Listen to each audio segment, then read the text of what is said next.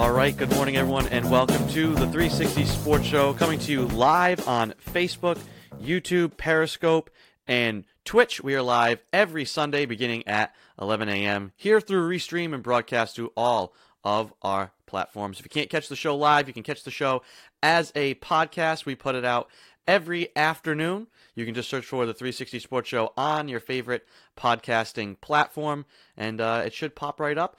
One note we have been hosting the show on SoundCloud for the podcast. We have now moved to Sounder FM. So if you go to our website, uh, you can click on the pod- podcast archive. That'll bring you to uh, all the past episodes of the show now hosted on Sounder FM. If you're, uh, I know we have a few loyal listeners who use SoundCloud. So if you've been using SoundCloud, make the switch over to Sounder or just subscribe through a, a, regular podcast app and you can find us. So made a switch there was the right move for us and we're we're happy with it. So just wanted to make sure everybody knew about that. Uh, if you'd like to email us throughout the show, it is the 360 Sports Show at gmail.com. You can also drop in your comments, questions, concerns uh, in the chat function of whichever platform you're choosing to watch us through.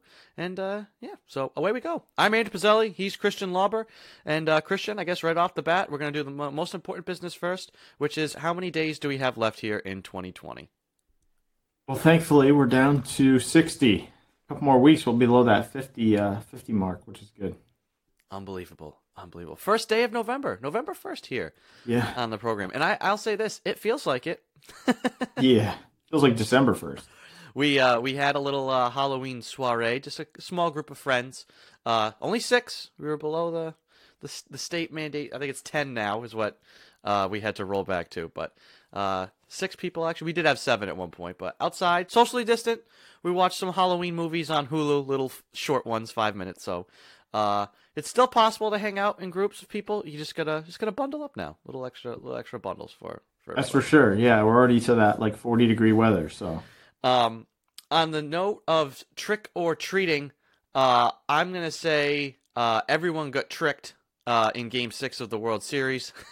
we thought the way that game was going that we were gonna have uh, a great game. We are gonna watch maybe one of the all-time great pitching performances, and instead we were robbed of that by Kevin Cash. So we're gonna start with the World Series, and I guess yes, the Dodgers won. Congratulations to the Dodgers. Uh, them winning, them winning the World Series is not the story. It is not the story at all. There's, it's it's been surpassed by two things: um, the decision by Cash to pull Snell early, um, and we can get into the horrible decision making of that and what's wrong with sports and baseball. Um, and then there's the fact that Justin Turner, we had a mid game COVID positive test, um, and he was asked to leave the game and not come back. And oh, then he's on the field celebrating with everybody. Um, so those are the two things: mid-game COVID positive tests, and one of the maybe worst, heartless, mindless coaching decisions I've ever seen uh, in my life. Um, Christian, your thoughts first on the uh, on the Kevin Cash decision to remove Snell after he had pitched. Let's see here. He had thrown 70, 73. Th- 73 pitches with two hits in five and a third. Yeah, two two hits uh, and one run, nine strikeouts. I mean, like, let's be real. When you watch the game, uh, which I did not watch it through and through, I can't. But uh, nine Ks in five and a third innings. That's three of those five innings were just all strikeouts, and he was absolutely dealing and you could see that with your two eyeballs, right? But then there's this like you know nerd up in the box that says, uh, "Don't let him get to the third time through with the top of the order coming up here. Uh, you can't let him pitch to these guys three times." Which is just it's just one of those things where, yes, I agree in in some respect that analytics uh, are needed and and they do help uh, some of the time. This was not one of them. If you just do the eye test, uh, which is more important in the World Series. Let's not forget this is the World Series. Uh, yeah. yeah, if you just do the eye test, he's just absolutely mowing the Dodgers down at that point. He gave up one hit, right? So if if, if the bases were loaded or something and he had given up a hit, uh, maybe, maybe uh, you decide, okay, this is it. But he gave up one hit and you pull him when for most of the night he's dealing. It's just one of those things where you just you have to you have to take out analytics for this period of time and just say, okay, maybe we'll give him a short leash uh, leash after that one hit, uh, but you cannot pull him in that situation. It's just dumb.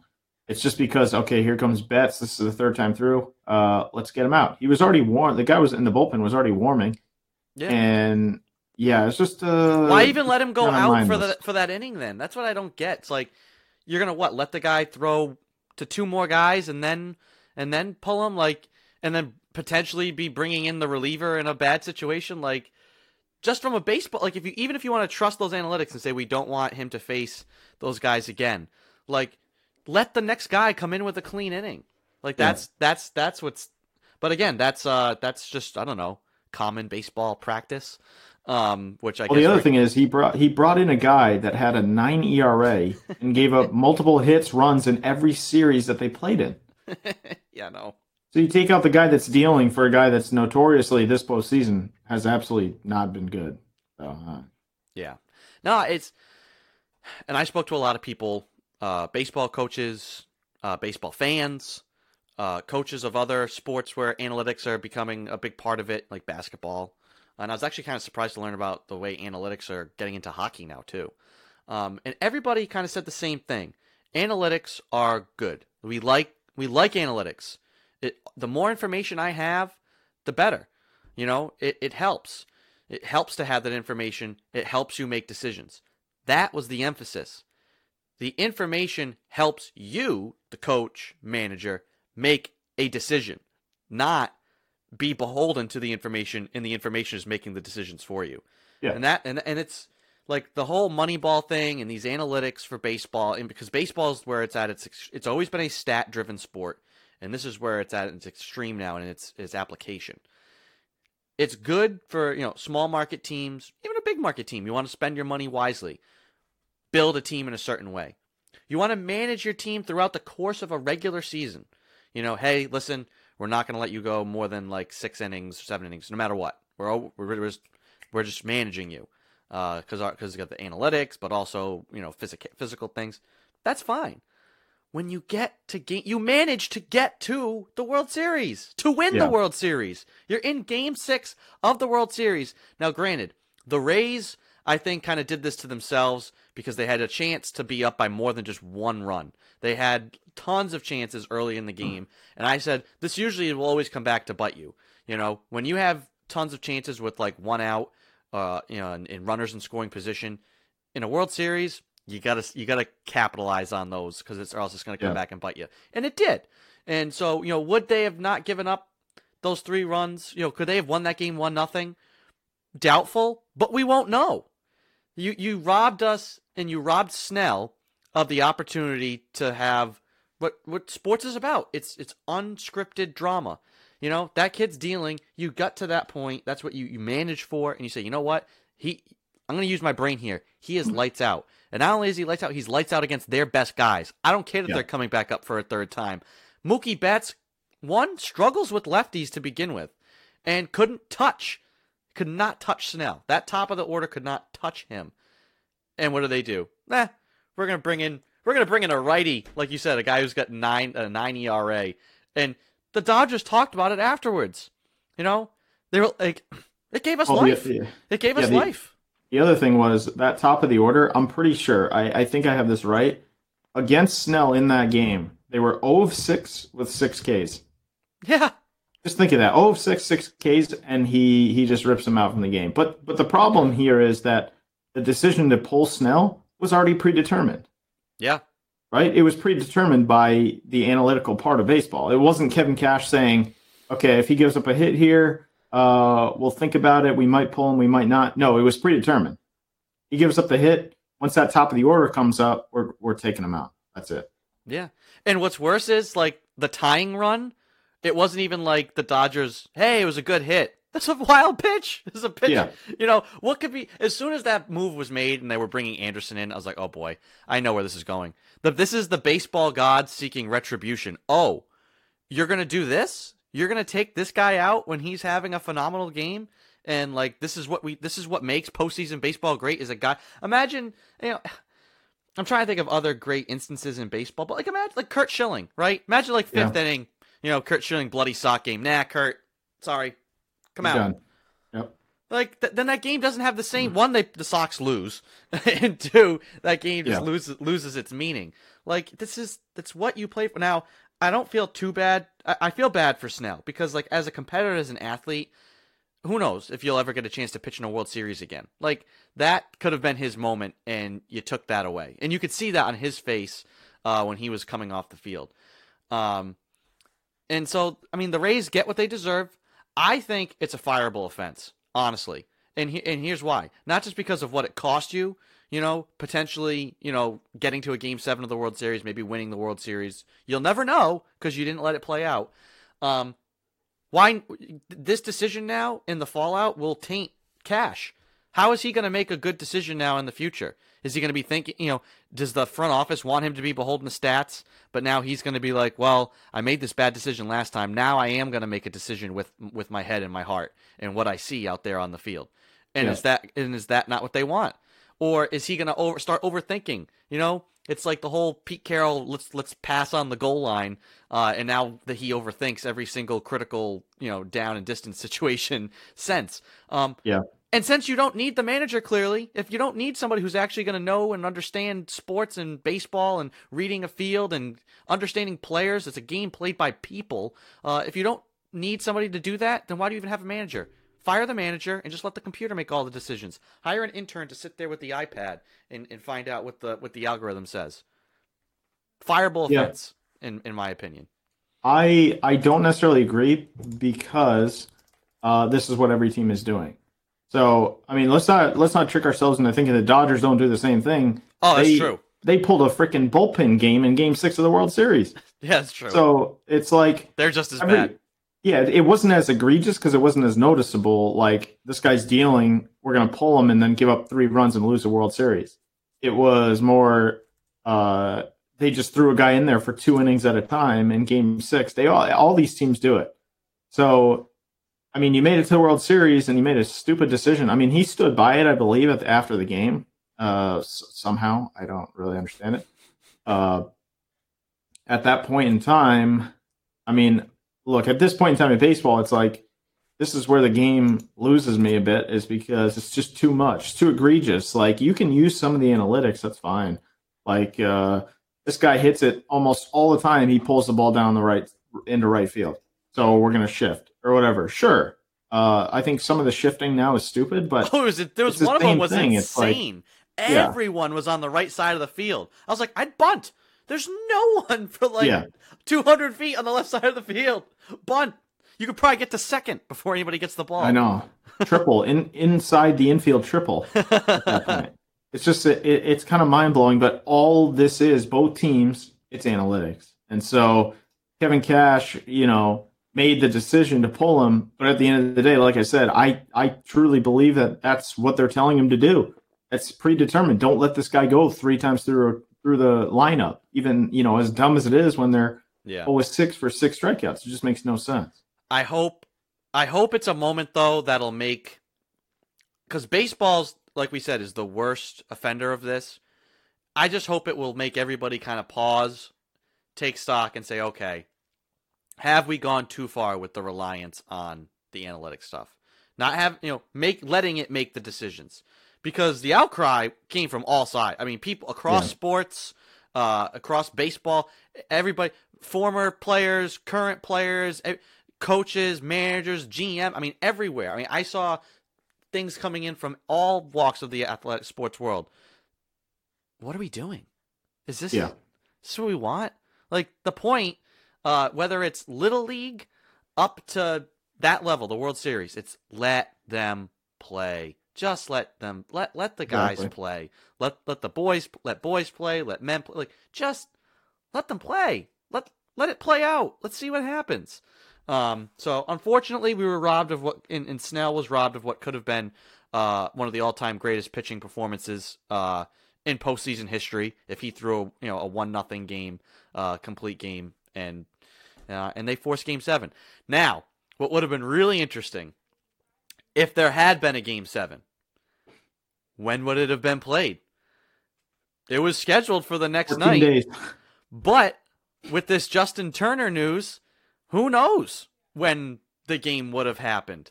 Um, if they would have had to have waited, uh, and then who does that benefit? Could they have thrown Snell again?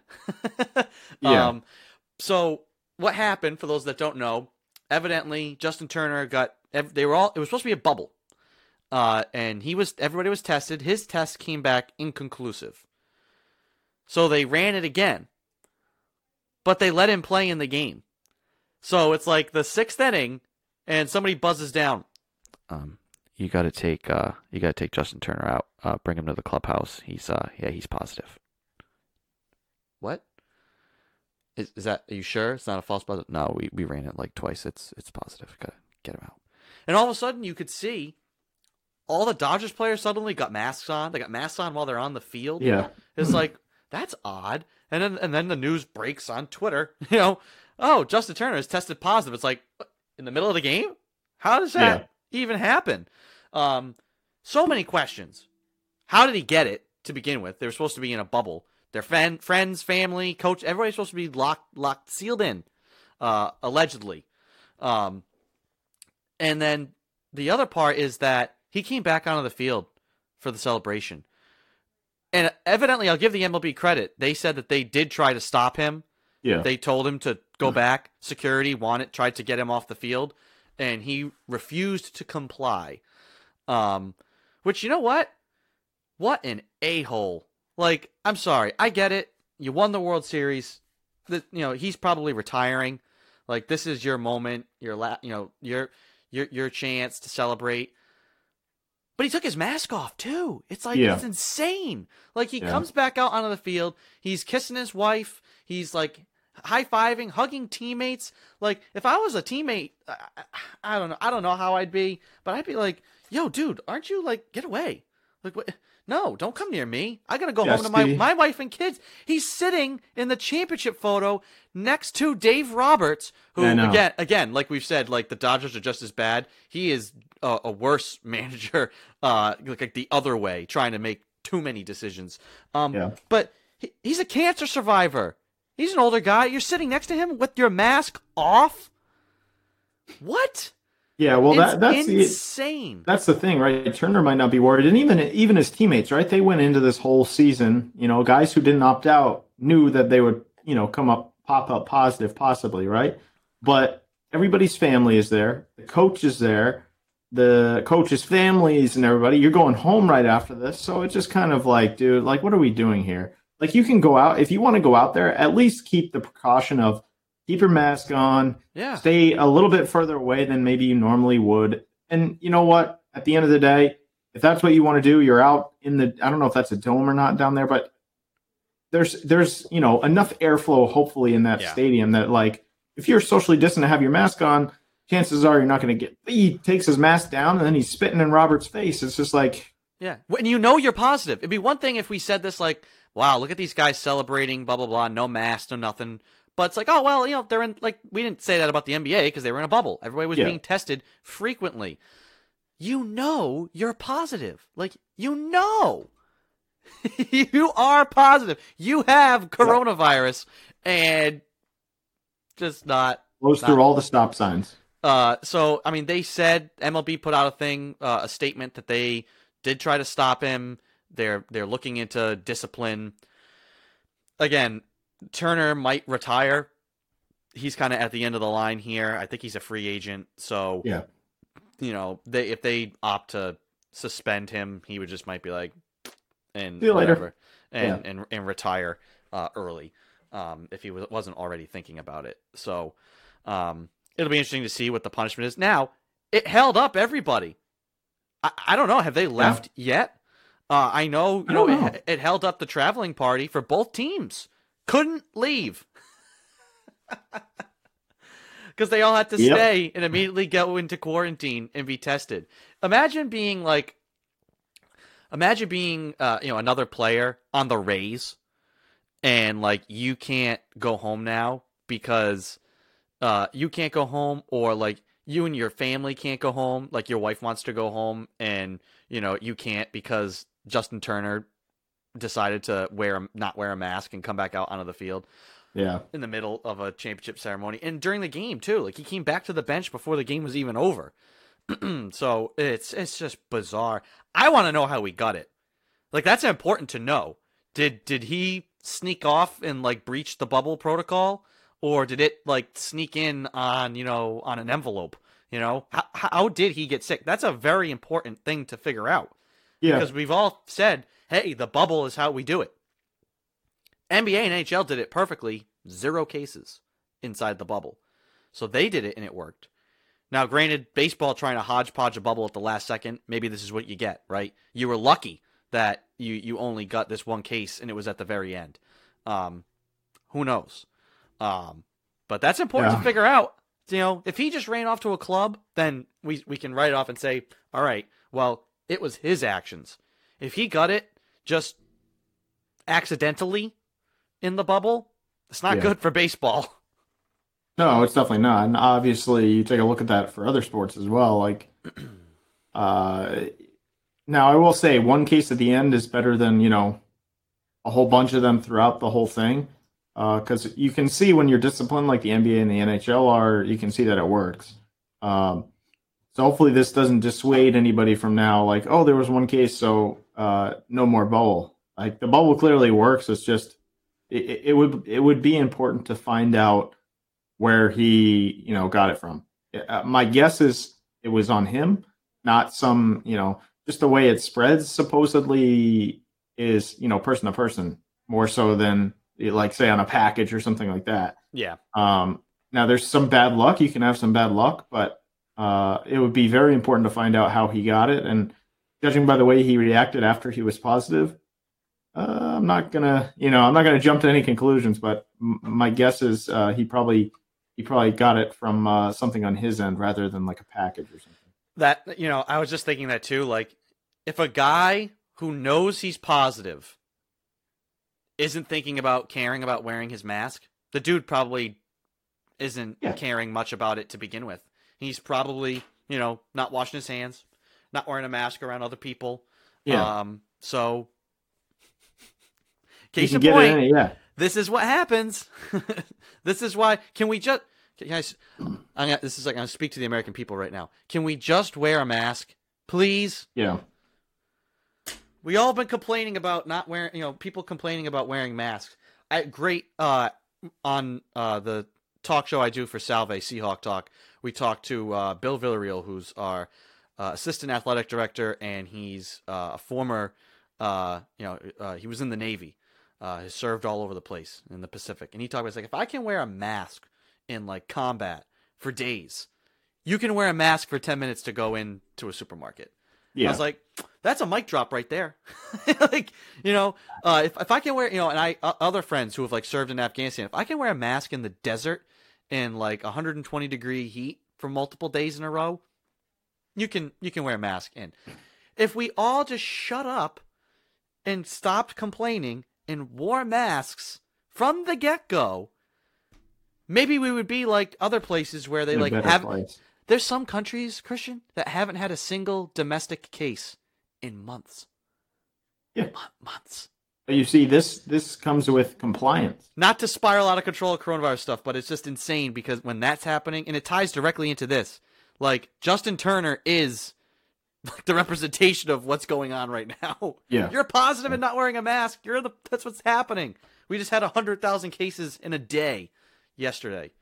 just just listen to the just listen to the science and the you know the medical professionals of it and and we'd be good So, anyway, uh, that's our World Series breakdown. The Dodgers won. Yay! Congrats for them. Uh, I'm sure we one, can talk. one more point one more point though can we take a vote on if rob manfred was drunk in his post game I think so. This is the reason right now why I'm not. I, think I'm not hearing myself in my headphones is because when you he- listen to yourself talking, that can happen. You can start like if you hear yourself on that like little half second, you you can't stop to talk. Right, that's what happens. Now, normally, what you would do in that case, because he did have an earpiece. Normally, they don't. I think maybe probably probably in this situation because everybody's distance and remote, they you know didn't have an on-site producer right there. They just had it in his ear. But yeah, dude, pull it off. just take take the earpiece out. Instead, he tried to like fight through it. That's what I think was happening. I, I I'd, I'd imagine that's what's happening, or maybe you know he saw a mid-game coronavirus positive test pop up, and he was just like, "All right, now now she goes." Honestly, I think you know once the Dodgers took the lead, I think he just started throwing him back. That they were going to get this season in, it was going to be done, and this positive case wasn't going to turn into anything more than you know this singular thing. And I think he was just like, you know what, we're getting some some Jack Daniels and Coke, and we're just going ham. And then you know I'll do the post game. It's fine. I hope it was that he was on delay. Now I'd love it if he was just hammered. I loved too how the crowd there they booed him so yeah. bad. uh, that's where I thought the one thing the NHL screwed up is they should have piped in some boos for uh yeah for, for Bettman. Bettman. Yeah, uh, just because you know, come on, it's a tradition. Like the way they piped in boos during the draft for uh, Roger Goodell. I was like, you know yeah. what? You've won. Some, you've won me some Bravo. points. You at least acknowledge that you're not liked, and and you played to it. And now he he granted kind of did a little bit more of a like bring it, bring it. It's like really, yeah. really come on, cool, don't but... don't go too far, Raj. Um, but yeah, that was that that was a, that was another funny. Like I turned the game off, and then I started seeing like the tweets about that. Like, is Gary Bettman or not Gary? Uh, uh, is uh, Rob Manfred drunk? I was like, oh, gotta switch this back on. um, but uh, yeah, we, will talk probably further down the line because the baseball offseason is going to come right away. And we'll talk about can the Dodgers repeat and more. We could talk more about the Dodgers another time. This was the, the headlines from the story had nothing to do with the Dodgers winning. Um, uh, more broadly though about baseball, uh, the analytics stuff we've talked about how it's ruining the viewership of the sport, like what makes the sport worth watching. They lost three billion dollars this year. Yeah. Um, are they going to be the sport that is most damaged because of COVID 19? Yes, probably because they, you know, they're declining anyway. And, you know, then this, all this hit and everything on top of, you know, one thing on top of the other. It's like, you just get this this sandwich of just you're gonna get pushed down the uh, down the pipe, and uh, it's it kind of sucks, but also they need to change the game in some way. So maybe it will um, enhance their efforts to change the game. Because I mean, look, you see, you know, just replays. I you know, I just go back and watch Pedro Martinez highlights. Those games were just you know two hours and and you're out of there, right? The guy gets on the mound and he mows people down, and he gets eh, eh, he's not picking his nose. He's not stepping off. He's not worried about anything else. He's other eh, other than pitching and same with the batters. Get in the box, stay in the box, and you'll be fine. But it's just the game before COVID was not in a great place, and now after they're going to take an even bigger hit. So hopefully, uh, it will be motivation even even further to kind of change the game and, and bring people back. Because right now, uh, it, you know, there's a lot of old timers that will pick baseball over hockey or anything, but for me, it's number it's it might be number five, honestly. I think. I'd rather watch tennis or golf than than baseball at this point. I think I think financially they're going to be the most uh, damaged. I think no because yeah. because people already weren't watching. Uh, ratings were precipitously down. Every ratings were so bad for baseball that YouTube TV dropped NESN.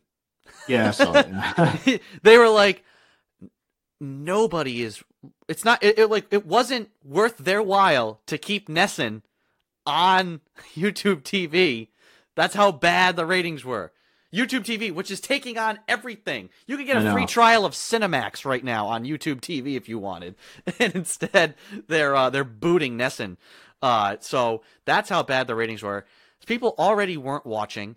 Uh, I think um, the money. It's going to be interesting to see what happens with free agents what's going what's going to happen when there's another fight this offseason when like you have all these guys holding out for their 300 million dollars yeah. uh, when there's more people unemployed I, th- I think the, the the fight you see and people already were sick of like the millionaires versus billionaires in baseball the fight i think people yeah. were really going to not want to stomach that this offseason especially and i just think like you said who wants to watch a game where you don't even get to see the best players play or go at Yeah, each other.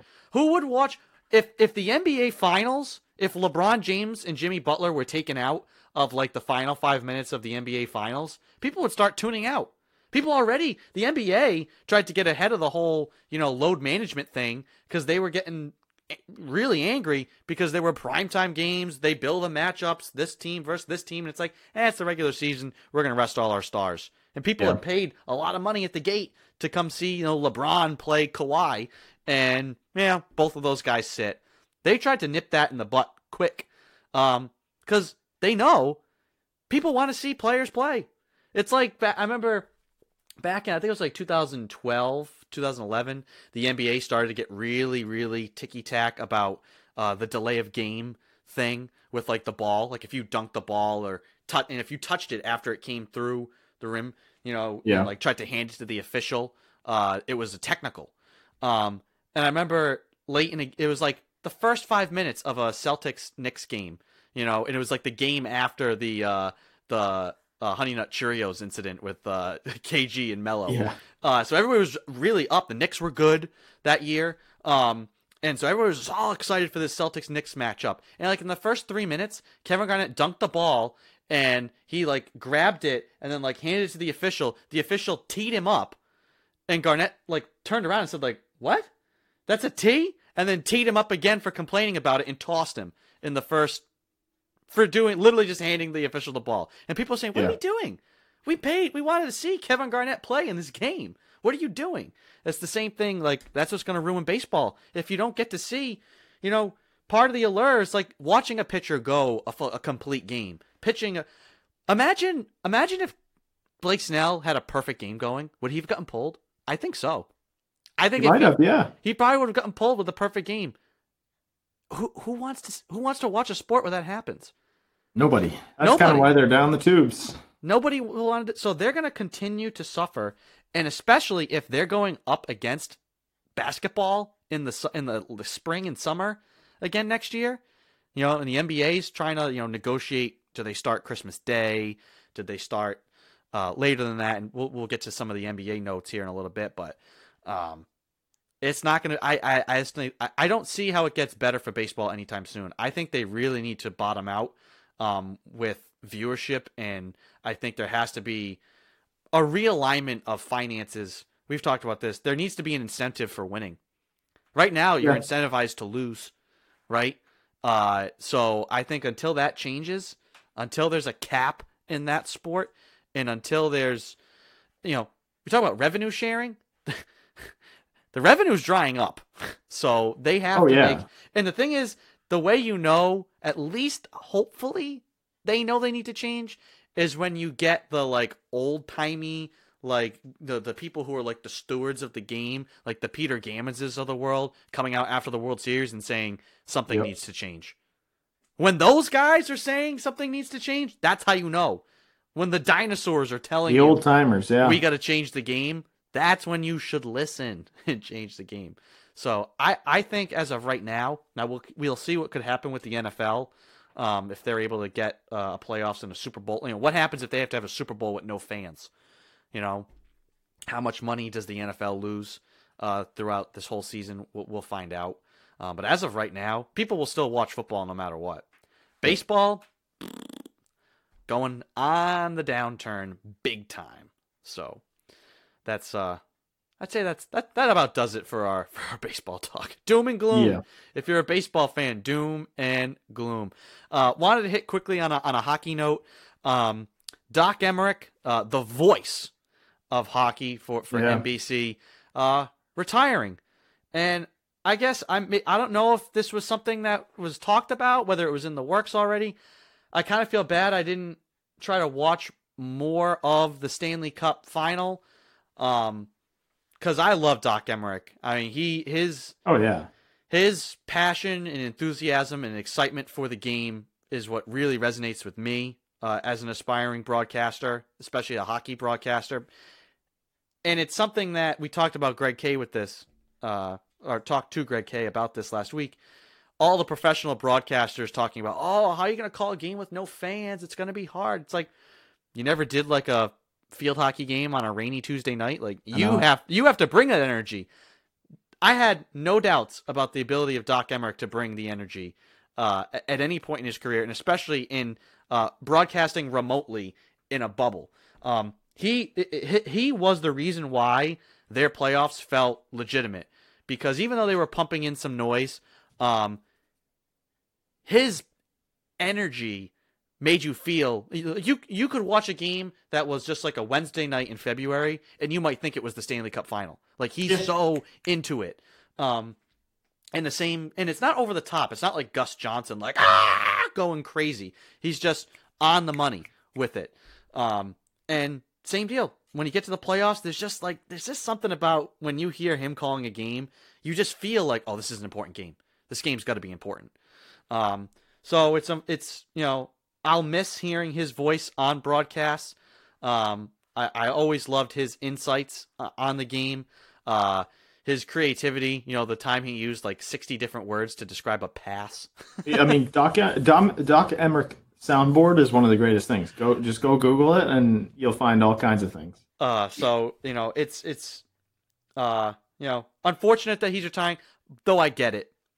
We saw the way he, it oh, probably yeah. took something out of him. He was probably already thinking about it, you know, kind of coming the last couple of years. He was still for a long time uh, doing the national slate of games and then doing, he was the play by play guy for the Devils. Um. And then he, he retired from that, which had been his, his original gig, and it was just doing exclusively the national stuff. So he was probably already planning maybe a year, maybe two. I bet because of COVID and it, it, probably took some of the enjoyment out of it for him to call games the way he had to call them. Uh, he basically set up a studio like we have here. you know, he had multiple monitors and he was multiple little, you know, he had his stats and everything. And he tried to do it as close to normal as possible from his study. Um, and they pulled it off. It was amazing. I mean, he was great. Oh, yeah. The broadcasts were awesome. It, you, it didn't miss a beat. But I bet the prospect of doing a whole regular season like that again, probably, and maybe some of the fun is taken out of it. And I think for him, maybe he knew he was ready to walk away. Didn't want to like not give the fans a playoff run. I'm I'm really appreciative that we did get him calling those those last games. Um, so he kind of gets to walk off into the sunset. Um, a really great video. We should we should tweet it out at 360 Sports Show on Twitter. Uh, we'll we'll tweet this out. Uh, I'm sure we maybe already did retweet it, but he put out a little five minute uh, little kind of goodbye to hockey and about the things he'll miss. Uh, yeah. And he always showed, and it's weird. We've talked about this before. Hockey has this reverence for the Stanley Cup. As a hockey fan too, I get it. I always like, I love watching the trophy presentation, whether or not it's my team or somebody else's team. Like you stick around to watch that because it's there's just something mythical and like you still get I I get like it's like little goosebumps when they're carrying out the trophy. Uh, those guys with the white gloves and and presenting the trophy because it's the coolest trophy in all of sports. Um, so that's one of the things he talked about missing. Um, and we'll miss him. So I don't know. They haven't said who's going to replace him. I don't. I don't know who will be the new hockey guy. Uh, they will pale in comparison unless they rip Dave Goucher away from the Golden Knights and can get him to come do national games because Dave Goucher is also phenomenal. Yeah, Goucher is really good too. I mean, one thing I'll say about Doc is he's very he's kind of the voice of hockey, but in all of professional sports, he's got to be he might be my favorite out of any sport that I listen to. Um, and just because you like his voice is just it's just so recognizable and it's like if you're sitting down on like a Sunday to watch, you know, January 1, you're sitting down to watch the Winter Classic. You expect it to be Doc Emrick, and that's it. Same with the Stanley Cup. Every time I turn it on, I expect to hear his voice. So it's going to be weird. Uh, but he did it for almost 40 years, and he called like, you know, 13, 14 cups, and uh, just an insane career, and, uh, you know, one of the best going out. But uh, hopefully uh, it's, it's, you know, they replace him with someone that uh, is of that stature, but obviously you can't you can't get to that level. So tough ask. What yeah. I like too, and you brought it up, he calls the game. So many guys on TV, they don't call the game. They're just kind of like moderating them and their the, the analysts. They don't really call the game. He called the game. I could close my eyes and just listen to him call, Yeah. and that's enjoyable. You know, there's there's not a lot of guys that still do that in uh, on television. Uh, you know, the radio style. Um, and even some of the guys on radio don't don't really call the game. Eh, You know, uh, it's it's it's a loss. That's why I love guys like Doc, Sean Grande for the Celtics is great at that. I can just very good. Yeah. clo- close my eyes and, and hear the game and they efficiently give you a lot of detail they don't they don't over, sometimes kevin harlan goes a little overboard he's I like love tell- Kevin Harlan. i love kevin harlan but it's like dude i don't need to know like what kind of cross stitch is used on the guy's belt you know like give me just call a little bit more of the game and and we don't need as much detail um but he's the guy that when he does it for radio uh, and when he does it for tv he, he they call the game uh, they don't just kind of. That's why I always hated when they would have like um, the players only nights on on MB uh, for NBA. yeah. You know, some of those guys, amazing analysts, not play by play guys. at No, it's great because you know I remember one of those games. I think Marcus Morris hit a game winner for Yep. the Celtics, and all you hear is Morris for three. Oh, no, they didn't even. was They, didn't, Yeah, they they didn't didn't even even- say Morris for three. they didn't call it. Yeah, It was like there was a, a missed shot, a scramble for a rebound, and all it was like Rozier, Morris, he. Oh, it's like yeah, that was just an like a epic- that was- fan. it's that like was a fan calling it. that was one of those games where it's like the Celtics were down like nine with like 30 seconds to go, and like uh the Thunder just uh Carmelo missed like four free throws, and like it was just Yeah. like this epic collapse. Um, and yeah, you got like no no call for it. No whatsoever. energy. No, Yeah. nothing.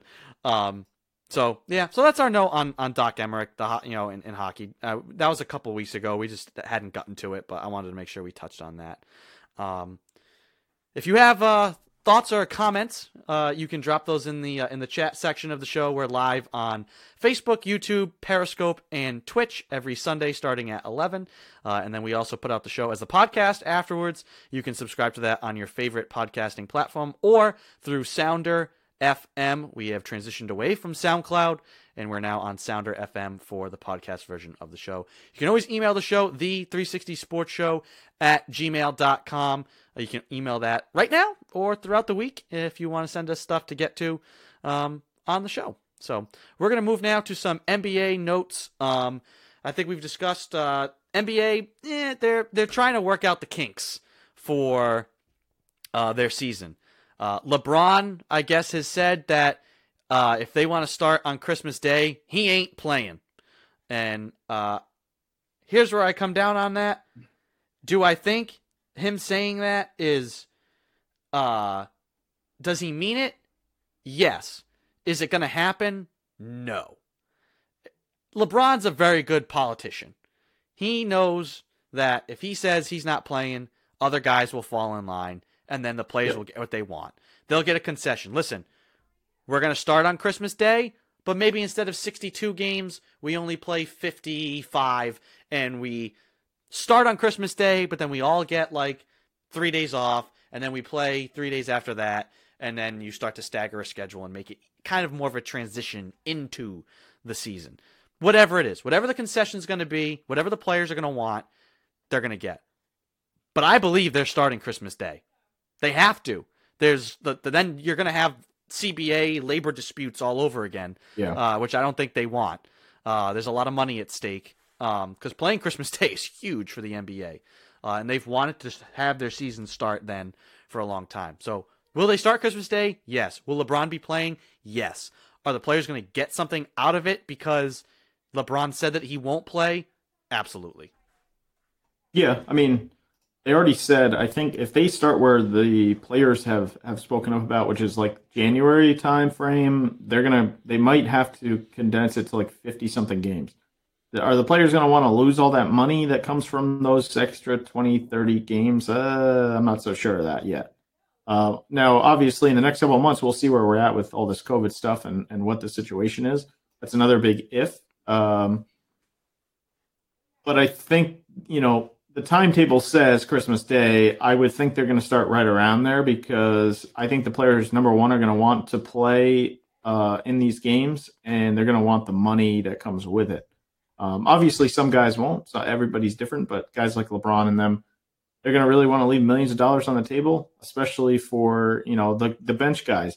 They want to lose out on all that money that they get when they have a lower salary. I don't think so. So uh, I think there could be some disagreements here, but I think they ultimately get something done uh, for that late December, early January start time at least. I, I, would think, I would hope. then again, we have to see where we are as you know a country uh, yeah. in terms of this uh, this this coronavirus stuff. So that's uh, that's a huge uh, thing because things are changing every single day, and who knows in, in another month or two if we're going to be any uh, any better off. Yeah, and that's that's the scenario too for the players is they want the NBA. The NBA would love to have fans and stands, right? Um, but they're smart. They're not going to push the envelope like some other leagues have. Um, they don't want to do a whole a bubble for the entire season, like a big bubble. Yeah. They've talked about regionalized bubbles. Um, you know, putting eight teams in like a pod, so to speak, and you have a little regional bubble. You play through your pod, and then ship out some teams to the other region. The other teams come in, and you rotate around, and that's how season yeah. gets done.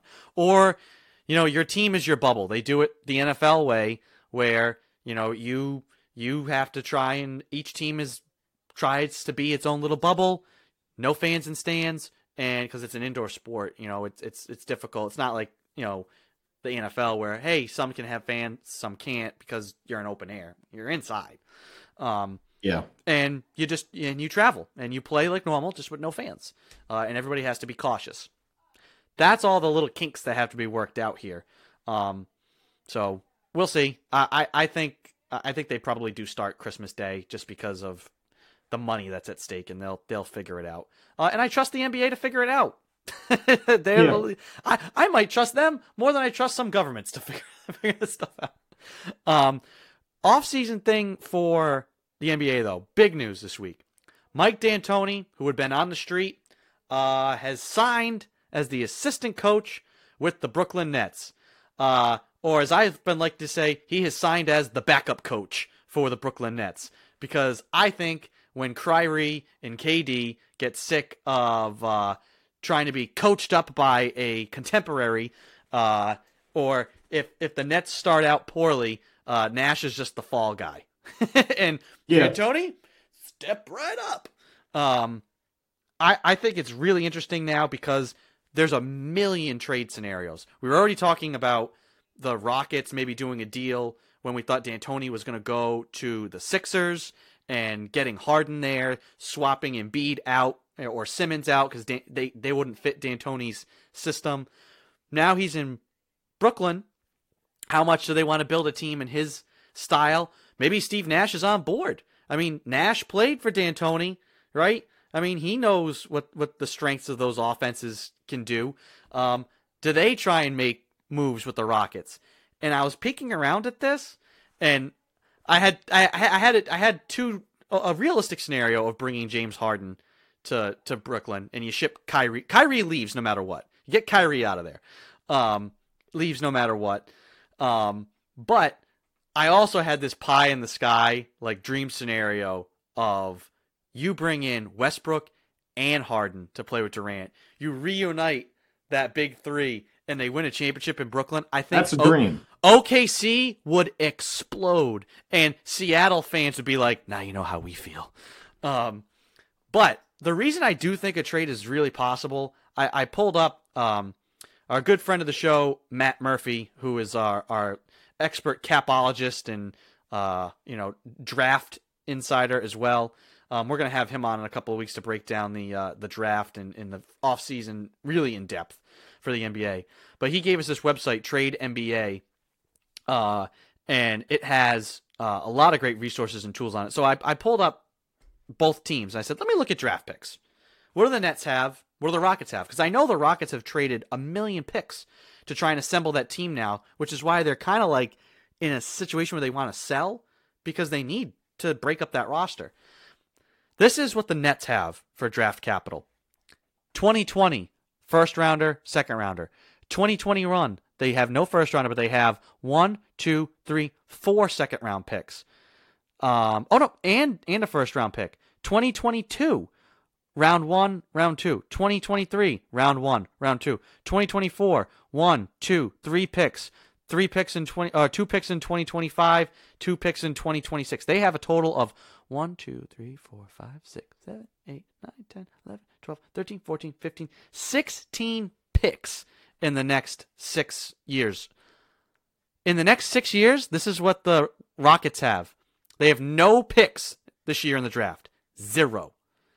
They have no first round picks next year. They have two second rounders. In 2022, they have a first rounder. In 2023, they have a first rounder. No first rounder in 2024. They have two second rounders. And then they have no first round picks in 2025 or 2026. They only have eight draft picks with only two first rounders the next six years. If there's two teams that are able to make a trade and could make a trade work, it's those two.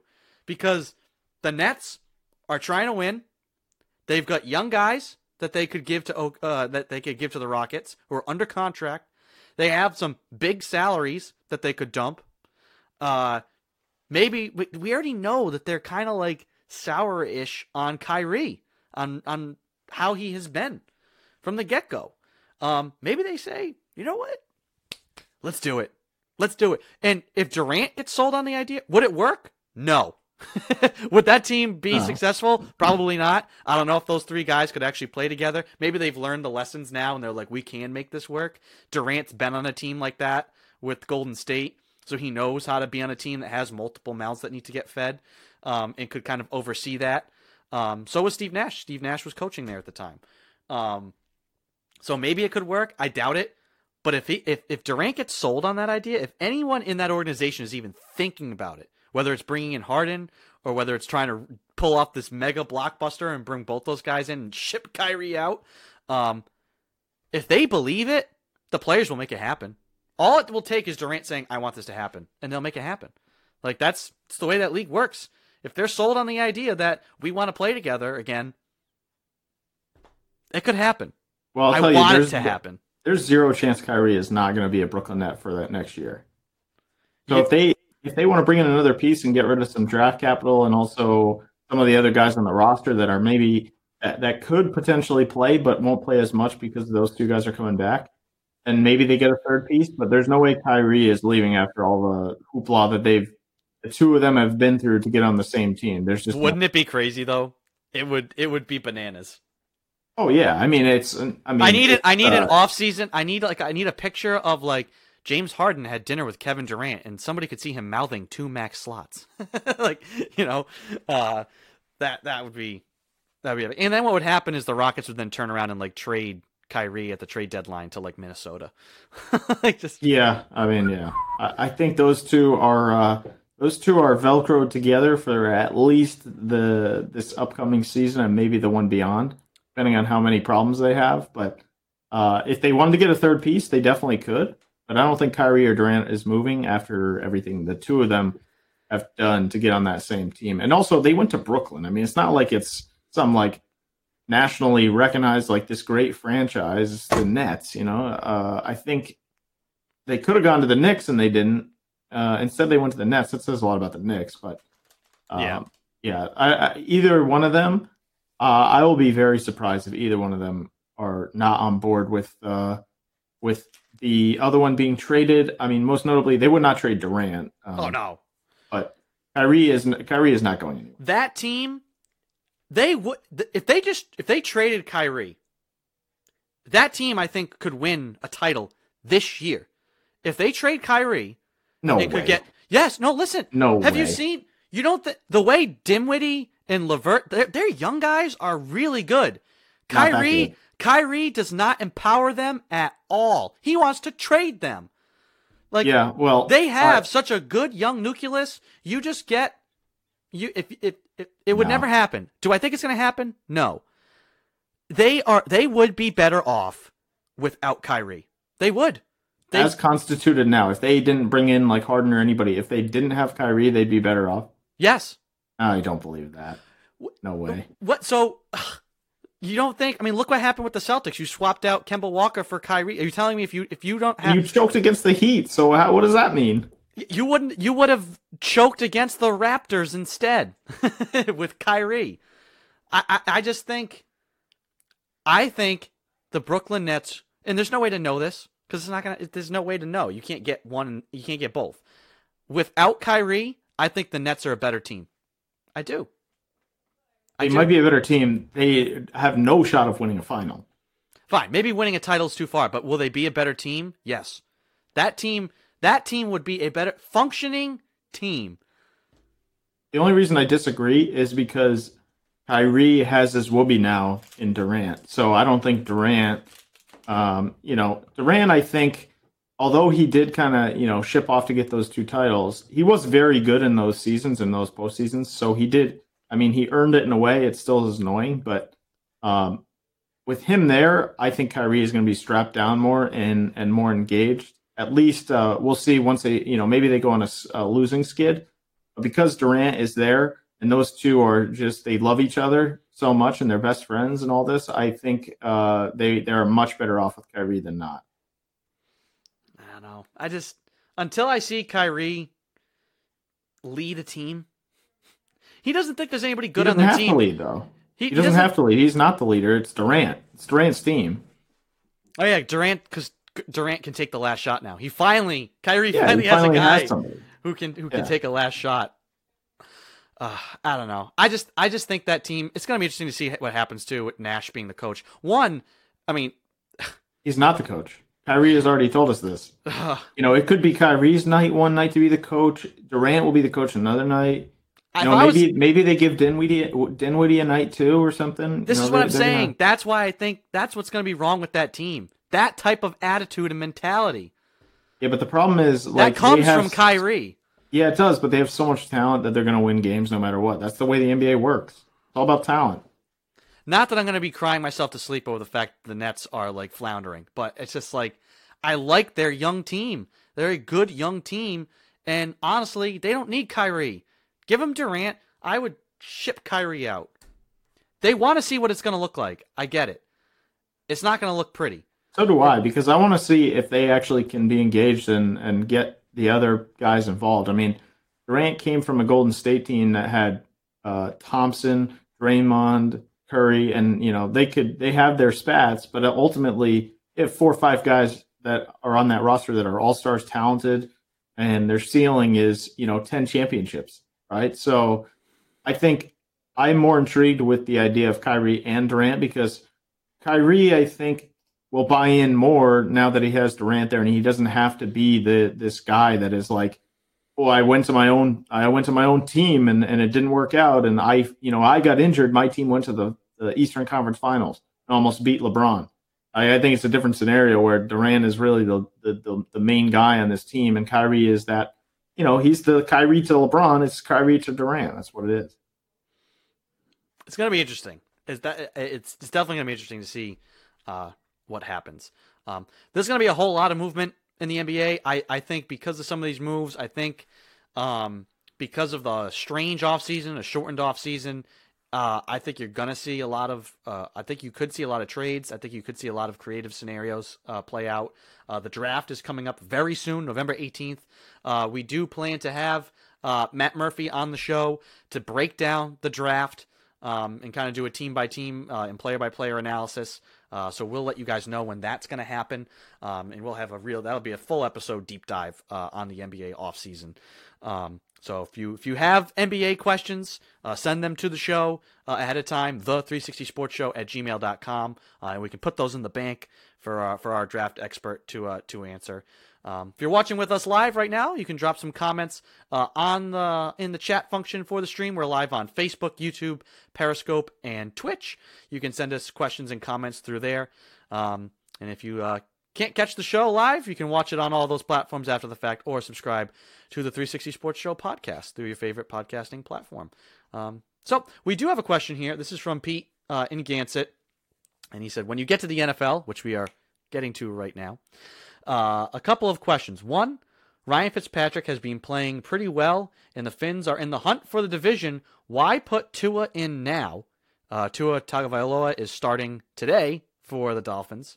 Uh, and his second question is, uh, Bostic got a got pocket change, twelve thousand dollar fine for that hit on Andy Dalton. How is that a deterrent? Um, we'll start with the the hit on Dalton. Uh, insanely dirty hit, insanely dirty hit. Um, I can't explain why he only got a twelve thousand dollar fine. I think that is a joke. That's an absolute joke. Now, I believe did he get? I can't remember now. Did he get ejected from that game? Yes, he did. Yeah. He did. So at least that happened. Um, I know we had. Um, or am I uh, mixing it? Am I mixing them well, up? I'll, the- I'll double check on that. I'll double check on that. I know a Falcons player got. yeah, for Teddy Bridgewater. Yeah. for the hit on Teddy Bridgewater, which I thought was good. Again, dirty hit. You know, and we can see it now. Uh, now, do I want them to go overboard with that? And it's like a guy lays a clean hit, and just because it looks bad, we're gonna kick guys out of games. I hope not. Uh, but I was the dir- actual dirty hits, unnecessarily dirty hits to the head. Chuck those guys. Twelve thousand dollar fine. Let's look up what what Bostic is making. Right. Um, I mean, I, I don't know. yes, he did get ejected. Just just to uh, confirm. Okay, so let let let's let's see what his contract is. You know, how much? Twelve thousand dollars. How much of his contract is that? So, So acco- not much. According to Spotrac, this year he is making a base salary of nine hundred and sixty thousand dollars, uh, with bonuses and things like that. So he's he's likely to make three and a half million dollars. So twelve thousand dollars, granted, to a professional athlete, to us it's a lot of money. To, to Yeah. still a guy who's making three million dollars, it's not that much. Uh, yeah, you got to have a bigger fine than that, man. I mean, a, a, a, fi- Or something. a hit like that, you know, twelve thousand bucks. What does that equate to? Is that equate equate to like an equipment violation? Oh, you wore mismatched socks. Yeah. You know, uh, that should at least be 50, 50 G's. if wearing if wearing the wrong 100. cleats, if wearing like illegal cleats, illegal cleats, that's how we're describing it, which is insane. Is like five thousand, six thousand dollars, then that hit needs to be maybe like a one gamer. I don't know. Like they're trying to get those hits out of the game, and that was super egregious. Like he's going into his slide and like, yeah, just not good. I think you probably need to see a game or something. I don't think these twelve thousand dollar fines are going to make guys like, oh, better not do that. I'm going to get fined twelve thousand bucks. Here you go. like it's you know on the in the respective it's three million. Get this. Which do you think? This is insane. We're gonna. uh, I'll tweet out this website as well. This is from. This is from the NFL. This is their operations website. This has their fine and fee uh, schedule for for things. This is actually kind of insane. So twelve thousand dollars is like the oh for first offense, it falls into. I guess they may must have fined him for a late hit because using a helmet or sp- spearing, launching could be 20 grand, up to 40 grand for a second offense. But get this 15 grand for equipment violation of using a personal message. Yeah. So you score a touchdown, you lift up your shirt, it says, Love you, mom. $15,000. Oh, but I want to go literally decapitate somebody on the field. 12,000 bucks. Yeah. nice. Good message, NFL. This is ins- this is crazy. So we're gonna. T- I'll tweet this out right now at 360 Sports Show. You can go check this out. This is the uh, NFL's fine schedule, their whole webpage. Um, I can't talk and type at the same time, so I'll do that in a second. Um, just crazy, absolutely crazy. Um, to the other part of Pete's question about Tua, um, I think they probably had planned to put him in now anyways.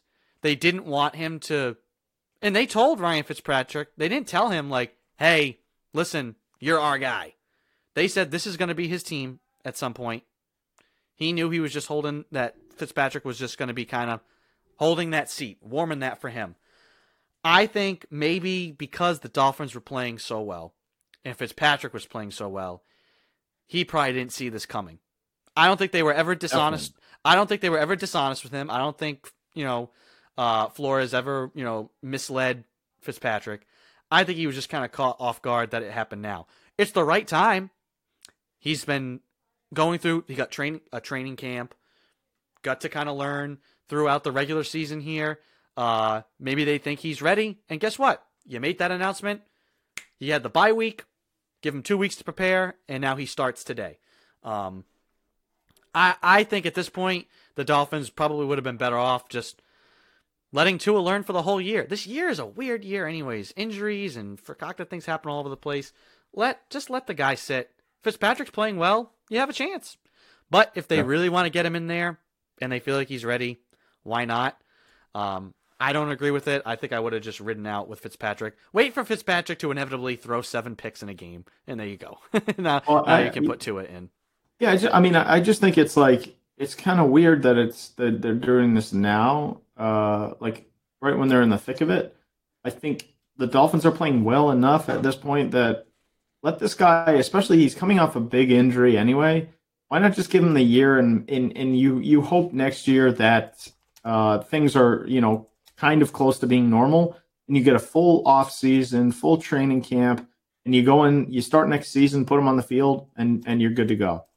Um, uh, you know, at the same token, I guess uh, I'm on I'm on both sides of it because I, I I see why they're doing it and I understand it. You want to see what you have, um, and also the upside. If he plays well, I mean, they could potentially win the division already. If he plays well, you could win him more uh, you have a higher chance anyway. Because I mean, look, it's Fitz. You know, Fitzpatrick is what he is. I think everybody knows that. Um, he's he's that guy that you kind of bridge together where exactly what the Dolphins are doing. You know, you have this top pick uh, who's going to play at some point in time, and so you bridge it together with with Fitzpatrick. Patrick, you let him play half the season, and you let Tagovailoa go. Um, I think the upside there is huge it's just a matter of we see the injuries this year and stuff. I would just be skeptical if I'm the Dolphins that he's going to get re-injured or something, and then there goes your future again. How long has it been since they had a quarterback? Since like Marino, like 20 years. Yeah. Uh, I don't know if I'm willing to take that risk in this oddball year, especially when you're you're doing fine as it is. Just let them sit there and, and kind of take it all in and then go and play next year. But uh, I'm excited to watch. You know, I'll say that. I think the, the upside is huge, and you know, I I hope he plays well.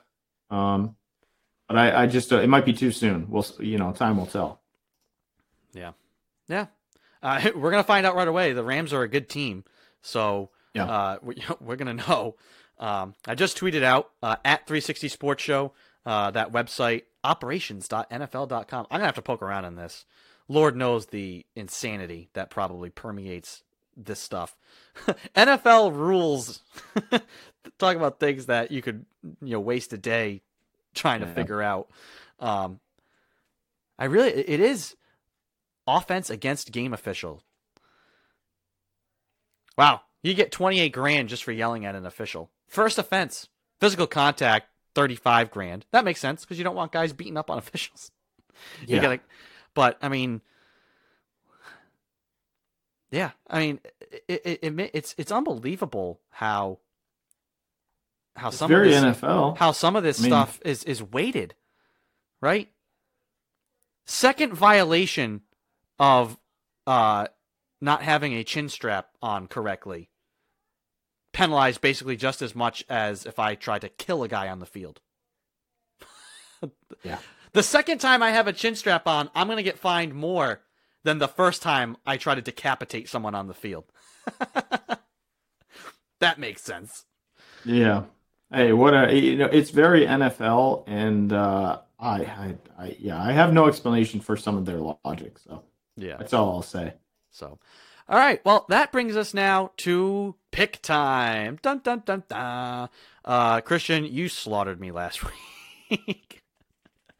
uh, Another rough one. Oh, oh yeah, this is bad. This is really bad. Now, I, lifetime, I, I, uh, both of our track records are very good with with picking the games, uh, and on the season as a whole, we're both doing very well. But back to back weeks, I have, I have not. I've made, I've made some some predictions that have just. Not only have they not come to fruition, they have gone horribly in the other direction. I will give you this. At least a little little smidge of credit.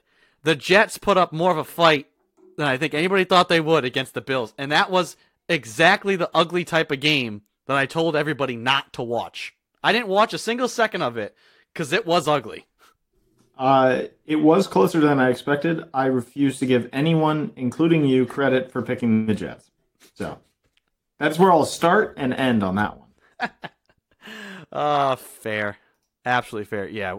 All of our head to head matchups, the only ones I got right were Arizona, which that game was phenomenal.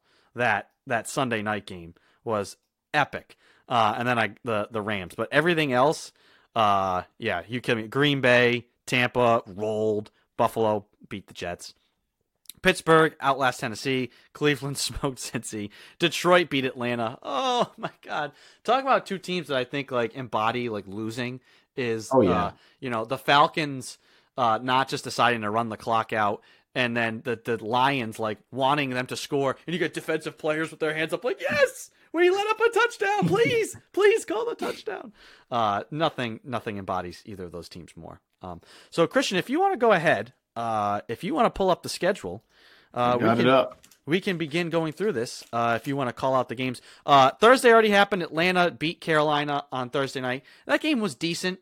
Uh, it was a decent game. Uh, but in, in in the rain, it wasn't It was horrible. slop- It was a slop fest though, because just because of the weather and everything, Bridgewater got hurt. So uh, It was decent.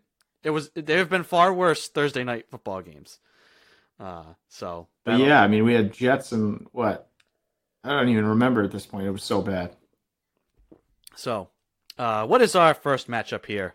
So Buffalo, New England. I'll move that to the end here. So we'll go right to Tennessee at Cincinnati.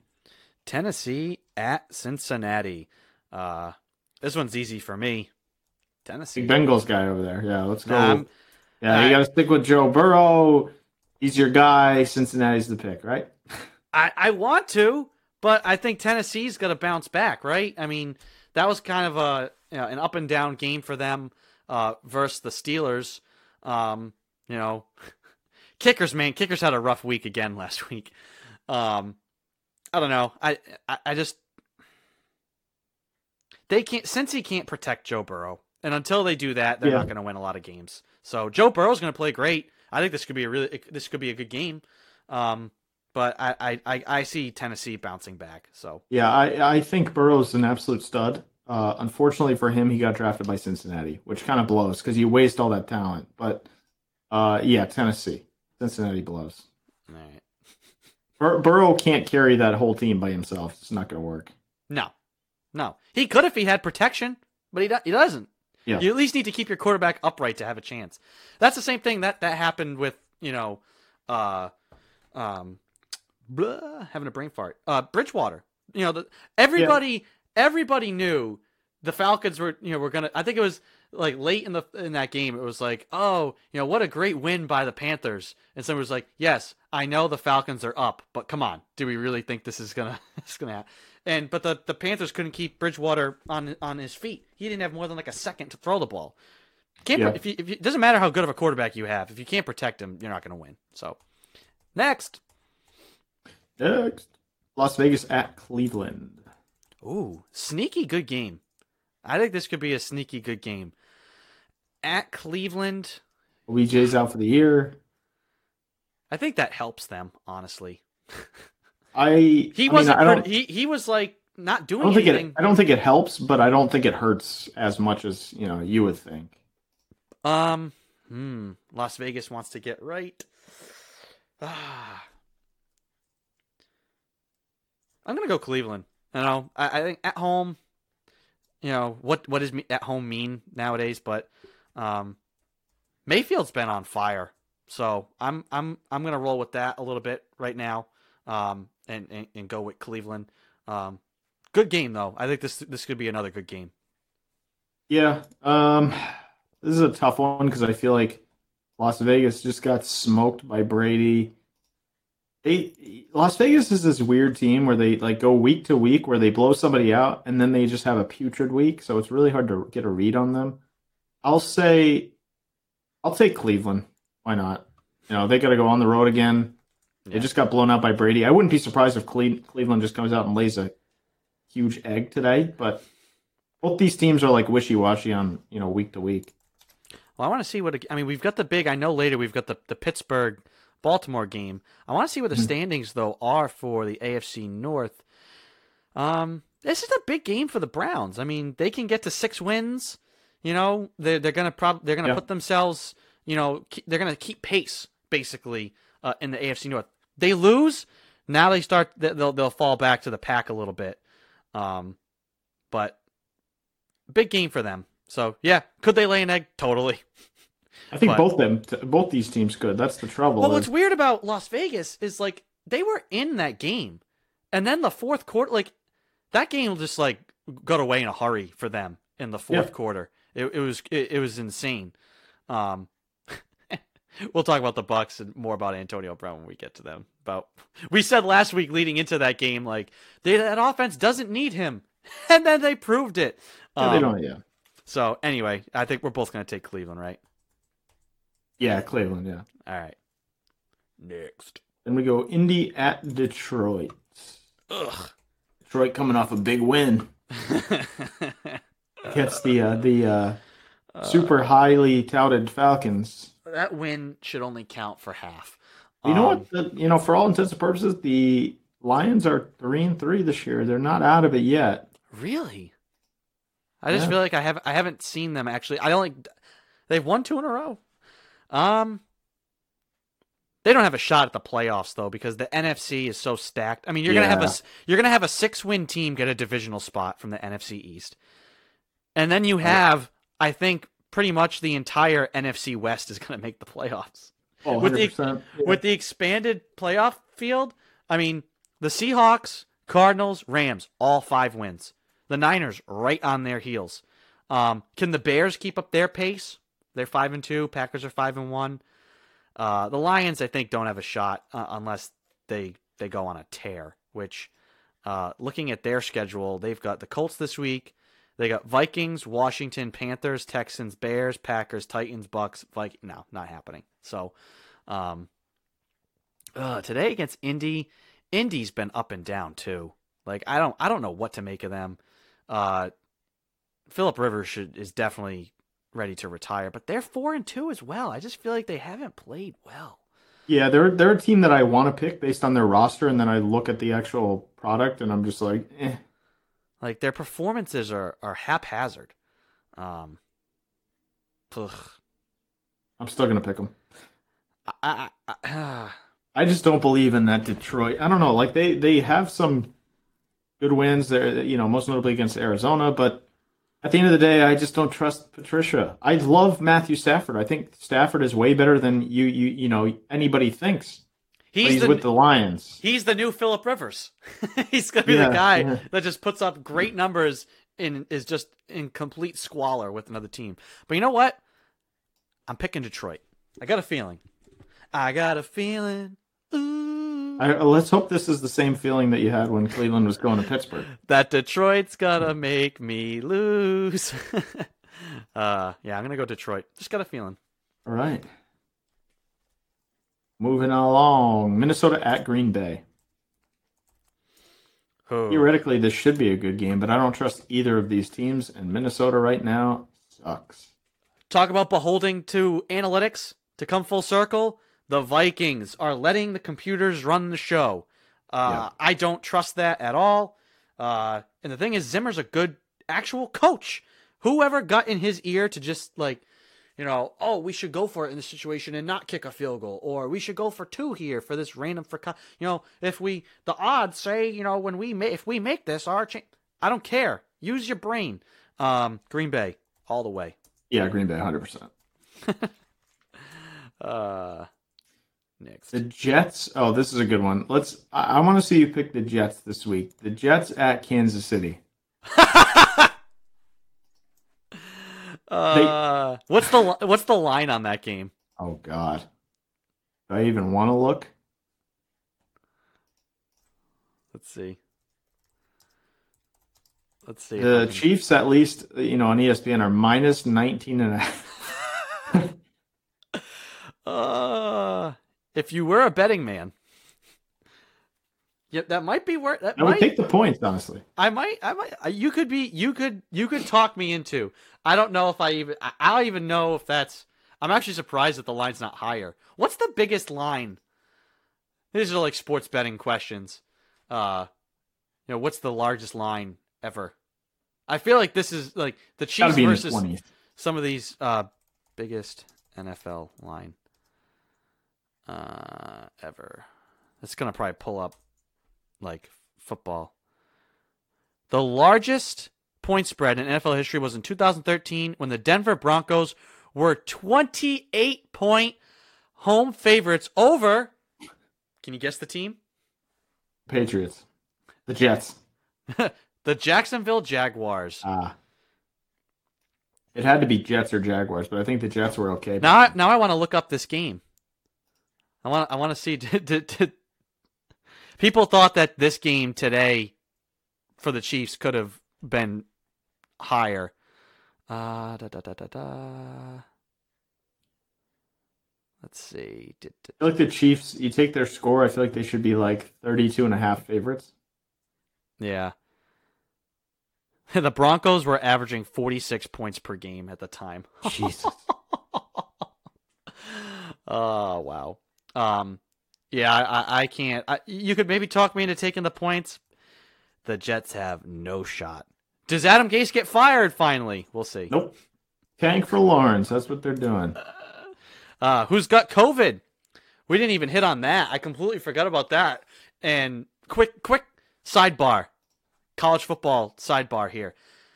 Clemson pulled out the win yesterday after being down uh, 13 points. Uh, what would have been interesting to see happen is Clemson say loses that game to BC. How does that throw a wrench into like the rankings for the football playoff, right? Like, do you have Yeah. to say like, well, they lost to BC, but they didn't have Lawrence, so how do we weigh that? Like, we haven't had too much of that come into play yet, but that's what's going to be interesting. Like, if Alabama lost and like didn't get to have Nick Saban on the sideline, how do you weight that against their schedule and rankings? Um, that's what's going to be really interesting to see play out. Is if more guys miss games, their teams start losing games because of it. How do you weight their their win loss record? I don't know. Toughest year to be one of those people on that committee. I'll tell you what. Yeah, that's for sure. So that's a little sidebar college football note. Uh, all right, we're both taking the Chiefs. Next, Los Angeles at Miami.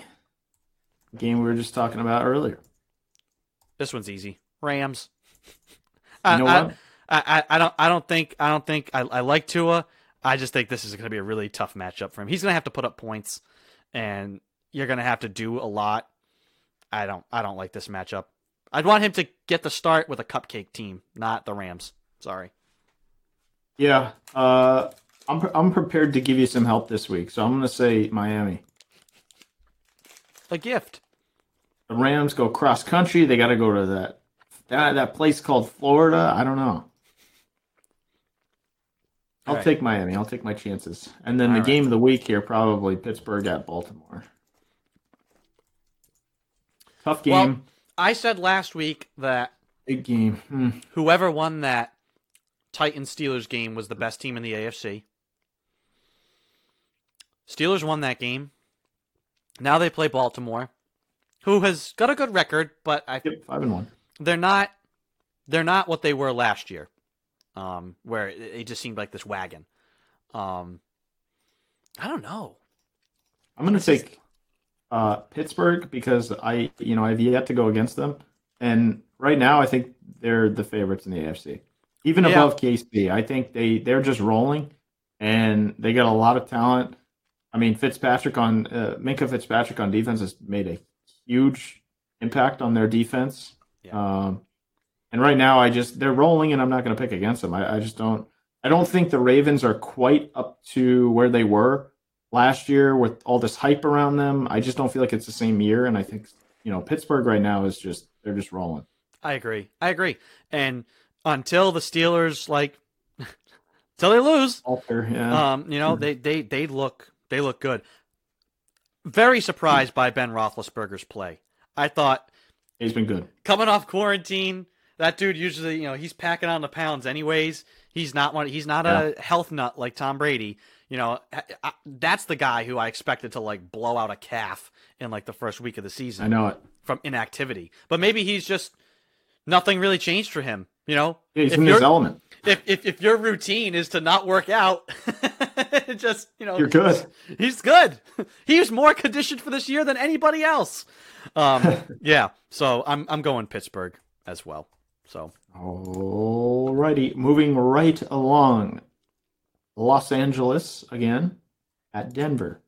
Chargers at Denver. Easy one for me. I the Chargers have not impressed me, and I think if they get a new coach in there, they're in good shape. But man, I you, Herbert has you think been it's you think it's Lynn's fault? You think you think he's a bad coach? yeah, not impressed. They have the they've had the same problems for like two years where they don't know how to win games late, and I think that has to come down at some point to coaching. But they they turn over the coach. It's like one of those things. It's like they're. It's just like something institutionally. It's inside them. It's like it's Well, like yes, the Brown. It's like the Browns' problems with quarterbacks. d- Like you know, it's the same. If you turn one, if you take one dumb coach, fire him for another dumb coach, you're gonna get a dumb coach, right? That's you know. But is it decision? Like I, I'd feel that way if it was decision making. I, I just, I don't know. What's their record? Are they like two and six, Two and four, two and four? And they could easily be four and two. Yeah. I like Anthony Lynn. I think I think he's a good. I think he's a good coach. Like Um, you just look at their four losses. Uh, they they were against Kansas City. They lost by three. Versus the Panthers, they lost by five. Versus the Bucks, they lost by a touchdown. Versus the Saints, they lost by a field goal. So these spreads are so low for all their losses. Where if they just make that one play, I think they could be there where they're you know, well you name it, five and one, four and two, because Yeah. they have good talent on offense and they have some players on defense as well. Yeah. Well, their kicker missing, you know, a field goal at the end of Monday Night Football. Like that's. Well, yeah, that doesn't that's not- help. That's not on coaching. Um. No, but I don't think Anthony Lynn's. Yeah. Yeah. I don't know. I I I'm gonna pick them today. I think Justin Herbert has been phenomenal. Like Yeah, he's one. He's one of my favorite players to watch right now. lights out. He looks like a 14 year old. Like he looks like a freshman in high school, and he's he's a rail. Um, the ball just talk about the eye test. The ball just pops out Laser. of his just pops. I mean, his deep Yeah. ball is is phenomenal. Um, and I know we we we were high on him. I know Brad Kelly, our, our NFL draft expert, uh, who works for uh, Pro Football Magazine and, and Cover One. Um, he broke down all the quarterbacks, and he really thought Herbert would be, uh, you know, a good fit somewhere where he could kind of, you know, he wasn't going to start right away. wasn't sure if he had starter material right out of the gate.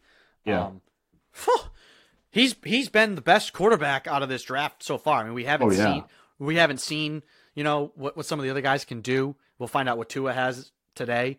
Um, so impressed with with not just his his deep ball, his accuracy, but his poise.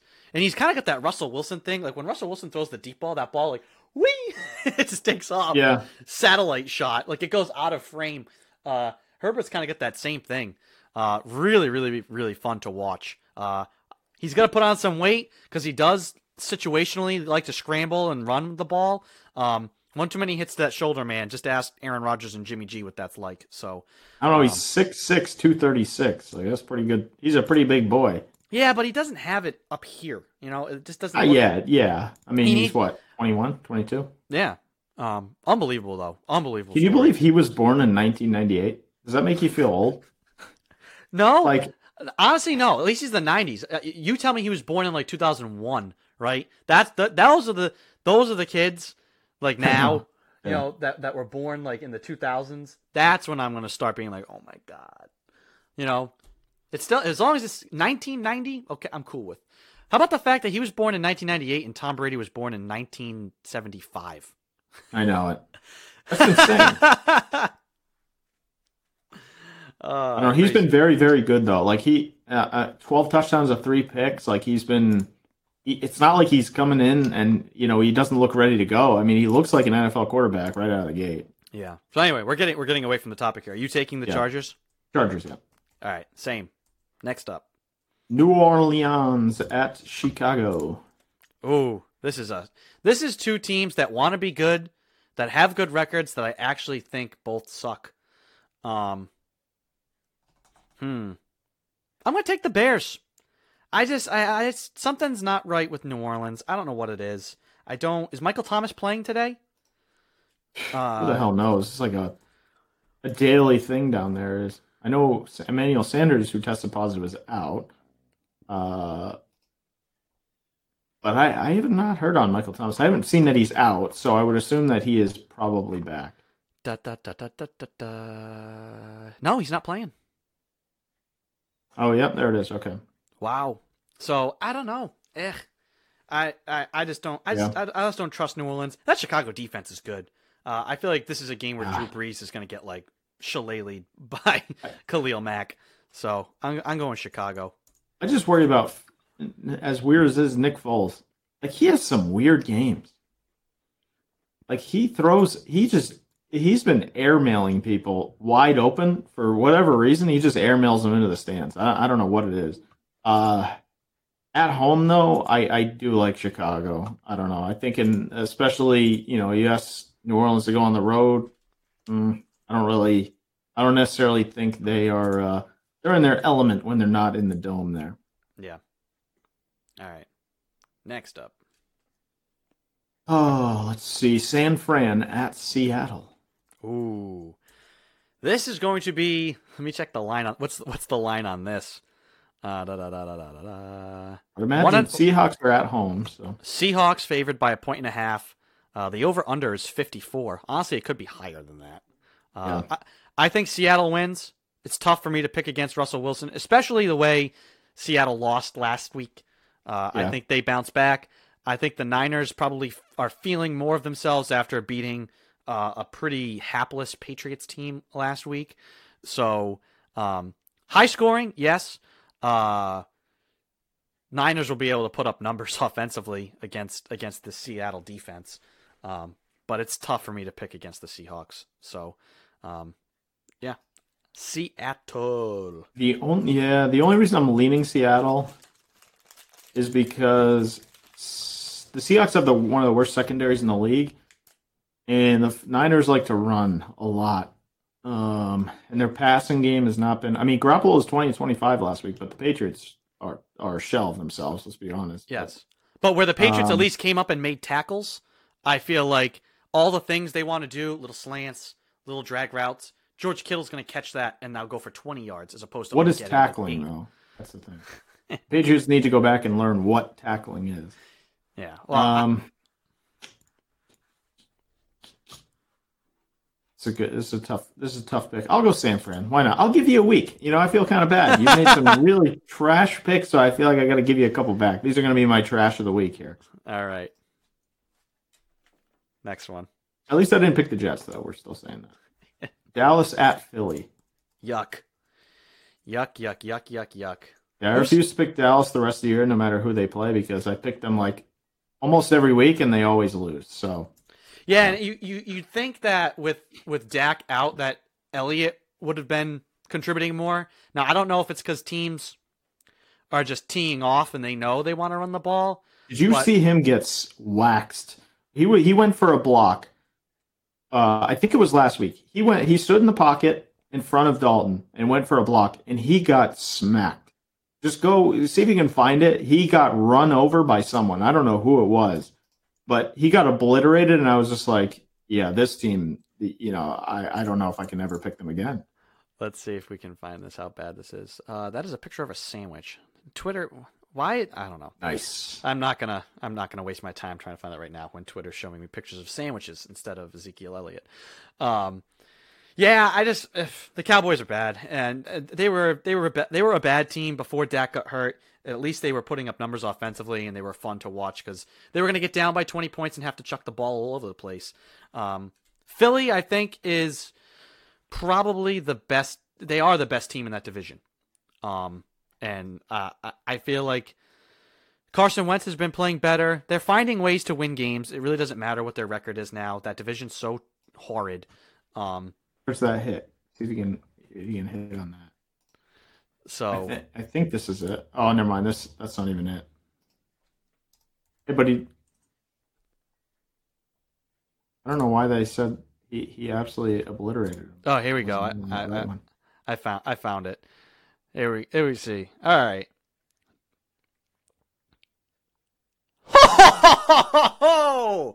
Oh my goodness. That is And being that yeah, is that is being retweeted right now. He is uh he's a At- he's a At 360 Sports Show. Go and watch this right now. How did I how did I miss this? Uh wow. Old news if you hadn't seen it, but at 360 Sports Show on Twitter, we just retweeted that hit. Holy cow.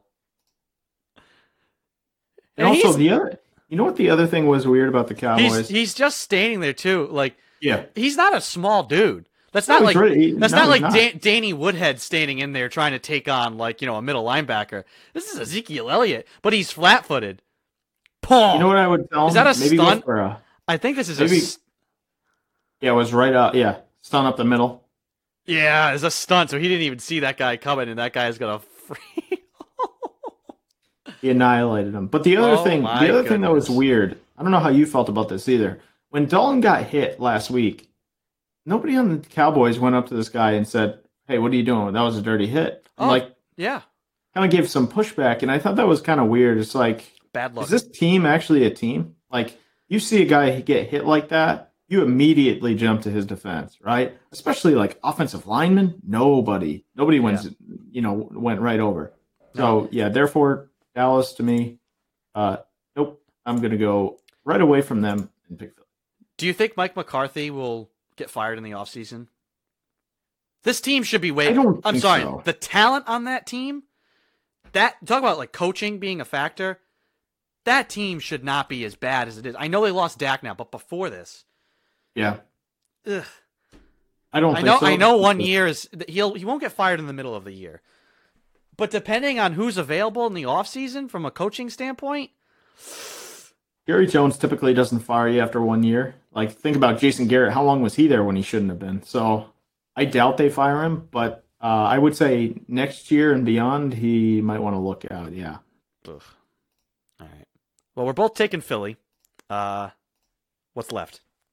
And then uh, before the Pats, we have one more here Monday night. Tampa Bay at the Giants. Who put this on Monday Night Football? I know, right? Yeah. Prime time. TB all the way. That's Yeah, gonna be Tampa that- Bay. that's gonna be a terrible game. That's There's gonna, there's absolutely zero chance that the Giants win that game. yeah. I mean, maybe we'll get to see Daniel Jones trip again. yeah. He's too fast for his own good. He's too fast for his own good. Fastest man alive. Womp womp womp womp womp. All right, circling back to the Patriots at the Buffalo Bills. Uh, a game that what's the what's what's the weather like right now uh, in Buffalo? It's supposed to be 40 to 50 mile an hour winds, cloudy. This is yeah It's gonna be a run heavy day. yeah ugly ugly ugly ugly day up there. Um, I think in a way the elements will help the Patriots get back to the basics here. For whatever reason, the Patriots offense has looked wildly different from weeks 1 and 2 through the what we've seen recently. Even Yeah. against the Raiders. I think Cam may have gotten hurt on that final play in Seattle. Not major. I think maybe something in the shoulder. His throwing mechanics have been horrible since that game. I remember he threw a pick versus Oakland that was terrible. Um, and so everybody's like looking at the last like since he's come back from COVID, he was not throwing the ball well before he got sick. Um, Yeah. And the offense just hasn't looked the same. They have not dedicatedly run the ball with him. Now he's run the ball when it was necessary with hey, they played man coverage, it's late in the game. I'm just going to make a play, but they have not decisively gone back to and used any of that option stuff, RPO, power fo- power running with Cam. They haven't done it. They've tried to have more of a Patriots offense, which is not what you brought Cam Newton in to do. If you want to have this timing and you want to have run the ball and then go play action and then kind of spread it out and, and just go with Jarrett Stidham, Yeah. right? Um, you bring Cam Newton in to be Cam Newton. Now, I don't know if he's dinged up. I don't know if it's just bad play calling and bad coaching, uh, you know, the last couple weeks, but they have not used Cam Newton as Cam Newton. Um, if there's a time to get back to that and say, get right, it's today. 50 mile an hour winds, they should be running Cam a lot. Because you know what? At this point, if you're ready to bench the guy anyways, what are you saving him for? If you're worried Yeah. about him getting hurt, what do you care now?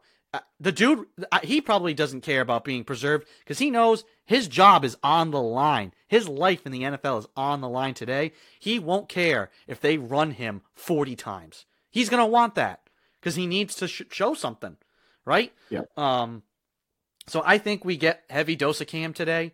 Like, uh, it's it's purposeful. It's not situational. It's no.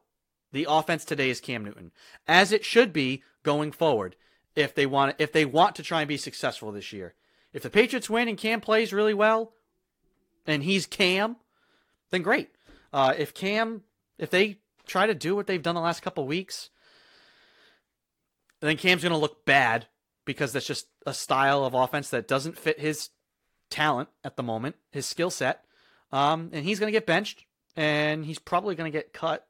Um, Well, not it's not even at the moment. so Cam Newton has never been a guy that stands in the pocket and throws. He's not gonna, he's not a guy that stands in the pocket throws all over the field. That's just not what Cam Newton is. So they're putting him in that spot to trying to, you know, they're trying to run and then pass with Cam Newton. It's like it's just not the same, you know. It's it's Newton he's not the Russell guy- Wilson. He's not No, Russell he's- Wilson. He's not Kyler Murray. He's not a guy who's gonna like, well, I can dink it over the field, and then if I need Yeah. to take off and run, I'll take off and run. No, that guy is a singular threat. He is the offense. He should be the Yeah. offense, like we saw in weeks one and two.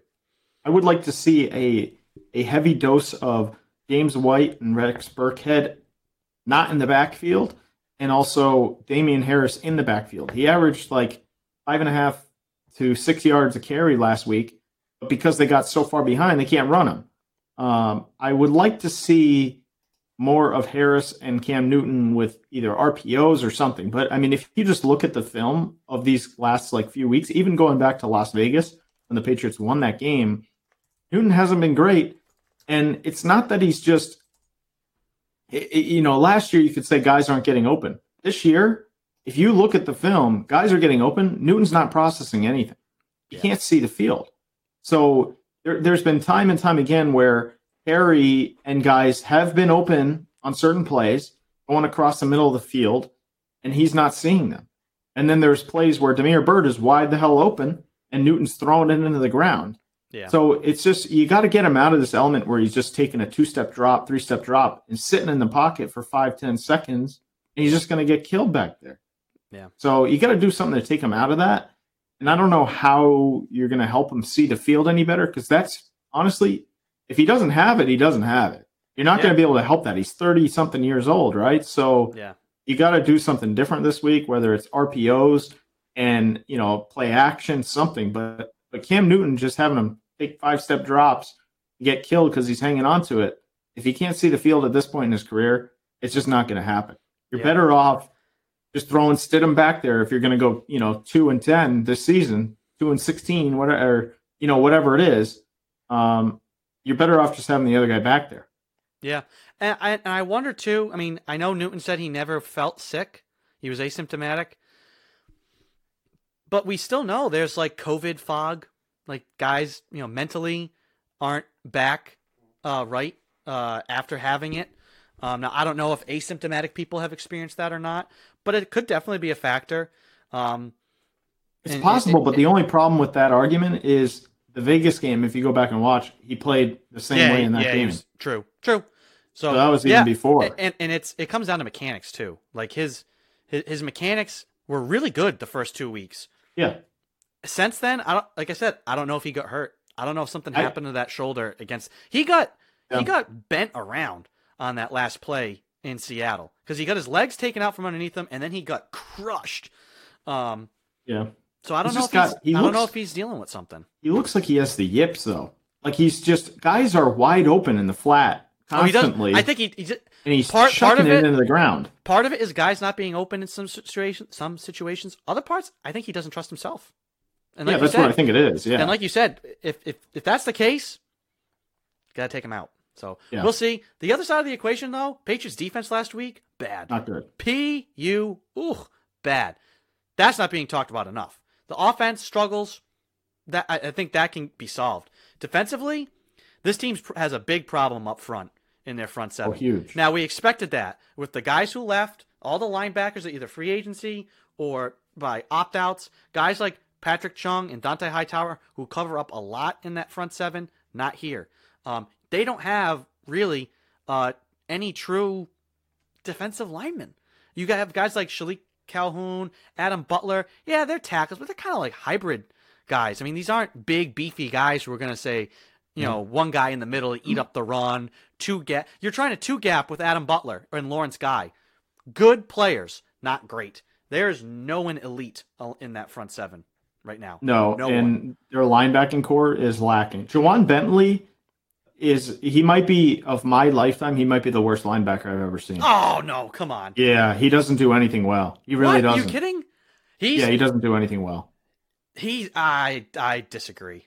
Yeah, I just go watch. If you just watch the film and everything, he just he when you have two guys on on both sides of the ball, you have your quarterback who can't see the field, and then you have your quarterback of the defense and Bentley who can't see the field. Do you remember Dont'a. Hightower at the beginning though?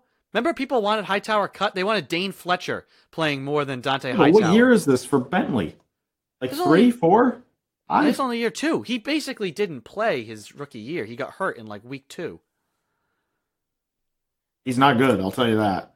I just watched. If I just rewatched the film and the stat, I'm more the disappointed. game, I'm more disappointed by Winovich. Chase Winovich should be. He, he, I don't know if he's hurt too. Uh, I mean, he his snap count has gone down. Uh, that guy was making a tremendous impact in the first couple weeks of the season, and now has disappeared. He's the guy that should be elevating. Um, because yeah, we- because he was playing the run earlier in the year and he was holding edges, and then the last couple weeks, uh, he's taken some bad reads where it's a play action, he bites on the run, and then the guy's wide open. Like it happened time and time again I think week. I think it's hard to make plays as a linebacker if you're Bentley in the middle. If your defensive line can't do anything, your defensive line is getting pushed around. They got pushed around last week. They got bullied. So it you can't make many plays when the the offense is getting four or five yards from the get go. So has Bentley been great? No, he's not winning. He's not going all pro. He's not going to the Pro Bowl. Uh, I don't think he's been terrible. I haven't looked. Now I will say last week what was frustrating there was times where him or other guys were like getting penetration uh, to the backfield, but then like a running back was making one cut and like they weren't making plays. I thought there were more Yeah. plays to be made, um, but I mean it was just a total collapse last week. Um, uh, up front, up up front. I mean the strength Not of this having team.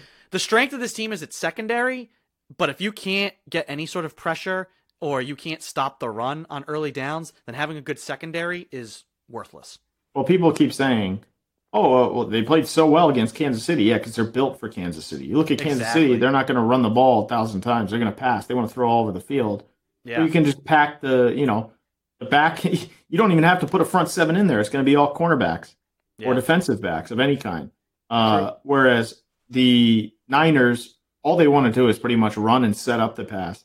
And the Patriots are not built for that. And you can clearly tell they miss Hightower, they miss Van Noy, they miss Collins, they miss these guys in the middle as well as, you know, up front. Uh, even Danny Shelton. Like, I'm not saying Danny Shelton's any great shake, but he certainly helped them last year in the run defense because he could he could clog up uh, you know, the front of that line. They're just getting pushed around. They Yeah. they pretty much just got run over last week. Yeah. So, who are you taking in this game? The Bills. The Bills? Yeah. Why? You just, just total lack of faith in anything going right? Yeah, I mean, I just the Patriots are just not doing anything well at the point at this point, and uh, I, I the only thing that's that makes me hesitant is that the Bills have a a really good chance here to put a stamp on the division and really run away with it um, if they want to play uh, the right way. I'm not convinced they do. So I, it would not shock me if the Bills say, "Okay, here's your division." The Patriots are are there for the taking at this point you could knock them clear out right now of any sort of, of grip on this division. And I feel like the Bills have had these chances before or any team in the AFC East, and they just can't they can't clamp down and do it. Uh, however, I think the Patriots are just in a, a royally bad spot right now, just with in, in every facet. I mean, they're not doing really anything well. I mean, Nick Folk, when Nick Folk is like you're in your top five ups of a week, you're in trouble. Uh, so I think you know, especially with the weather today, Uh, I I have no faith in the Patriots right now. They're not doing anything well. I'm picking the Pats only because of the weather and the fact that they're going to have to just pound the ball uh, with Cam Newton because Cam Newton's going to want to save his job. So I'm I'm optimistic of them having a bounce back game. I totally agree with you. I could see it totally going the other way. I could see the offense looking like it's looked the last couple weeks. They're totally inept. They get run over on defense and they lose. If that happens, so I'm taking the Pats. But if that happens, if they lose and it looks bad, um, Stephon Gilmore's not playing today. Julian Edelman's not playing today. Those are two guys. Harry's not playing. Um, do you think Gilmore gets traded by Tuesday? Should the Patriots just sell? Sell everything that you can. Uh, you have tons of cap space. Try to tank, get a good draft, first round draft pick, package that. Maybe try and get up and get Lawrence in the draft. Do you do you start? Not that see Belichick would never tank, but he would just field a team that he knows probably won't win. That Yeah. way, those guys will try. He'll coach them up. We're gonna try hard, maximum effort every week. But I know that I'm. It's like how the Celtics did it. Danny Ainge, they didn't try to tank. They just fielded a team of guys who Yeah. who weren't gonna win for for a year, uh, and and and rolled with it, um, and got a lottery pick. So uh, I think that's how Bill would probably do it. Um, do you just sell everything that you can? I'm not there yet. Gilmore is definitely one that I might because of all of the defensive backs that you do have.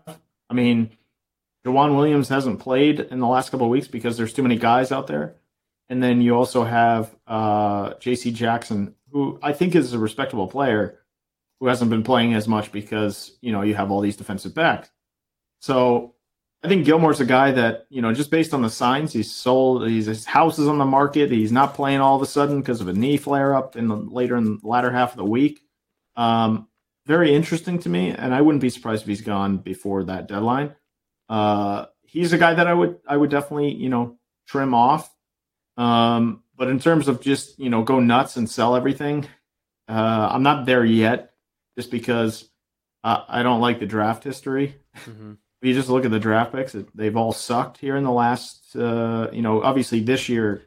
Sure, but if you can package it for Trevor Lawrence, Are Would the you Jets tra- going to make that trade though? would you trade? would you trade? Essentially, if you could, right? Yes. Well, who says that? I mean, we all expect the Jets maybe to go 0 and 16. What if they don't? What if- what if they don't have the number one pick? You know, so that's Yeah. that, that's it's a possibility. Um, who depending on who you're trading with. Um, what if you know? Would you if you had the chance to? Essentially, would you trade Stephon Gilmore for Trevor Lawrence if you could? Yeah, hundred percent. Yeah. So yeah, I I- think he's a guy they should they you know hey thank You're you not getting much. a first rounder for him though. No, probably a second and a fifth is probably what, what, what you're looking at. Um, you know, thank you very much, Stephon Gilmore. I, I'd say they got value out of that contract. You know, highest paid defensive pl- contract uh, ever in franchise history. Worth it. Yeah, he's Guy- very good. Guy helped. Guy helped you get a ring. Helped you be very successful. Um, but cornerbacks north of thirty usually start to decline. Not worth that money anymore. And if you can get picks for him, I'd do it. Oh So- yeah, yeah. I'm I'm hundred percent not sold that they keep go. Uh, I'm not I'm not clinging on to that one. I I would say he can he can you know be sold off. I'm not just I'm just not ready to trade all these guys. I mean, it, another guy that I look at is, is Edelman. I think is cooked at this point. He keeps having these knee injuries, and he's been a very very good player. But The only team that'll give you anything for him is Tampa, maybe. Like Yeah. if you if you really wanted to get rid of him, but he's on such cheap money. I think unless he wanted to leave, um, I say probably after this week, if they lose, uh, I think they probably just shut him down and say, yeah, hey, oh yeah. get right, come back next year." You know, um, I just think of- it's time. I mean, Harry's out this week too, so I think it's just time to see what you got in these young guys. Jakobi Meyers, Meyers, baby, big Jacoby Olszewski, Meyers day. all these guys are going to be playing this week. Um, Yeah. Isaiah Zuber, like eh, this is what this is what you're left with. Gunner, Gunner Olszewski. Yeah, he's playing too. Yeah, So all these guys are playing. So uh, this is going to be this is going to be a, a, very rough week. Patriots will be two and five, and they'll be ready to shut it down. Yeah. All right. Well, uh, that is going to do it uh, for the show this weekend. Great show. If you uh, were able to catch us live, we broadcast live starting at 11 a.m. on Sundays through Facebook, YouTube, Periscope, and Twitch. You can uh, comment on those streams like people have to join us here uh, on the program and ask their questions. You can also always email the 360 Sports Show at gmail.com if you want to send us your thoughts, comments, questions, or concerns. You can also email the show throughout the week, and we can get to those uh, questions as well. If uh, you couldn't catch us live, you can go back and watch on each of those platforms. The show is archived right there. And you can also subscribe to the 360 Sports Show podcast on your favorite podcast platform or by subscribing through Sounder FM. We know we have a few loyal fans on uh, on SoundCloud, and uh, we've transitioned away from SoundCloud and will now be on Sounder FM. So go check that out. And uh, yeah, NFL football starts in a couple of minutes, so uh, we'll see how right and how wrong we were picking the games. Christian, uh, enjoy your Sunday, sir. You too. Go Chargers. All right, that'll do it. He's Christian Lauber. I'm Andrew Pizzelli. Thanks for joining us, folks. We'll catch you next weekend.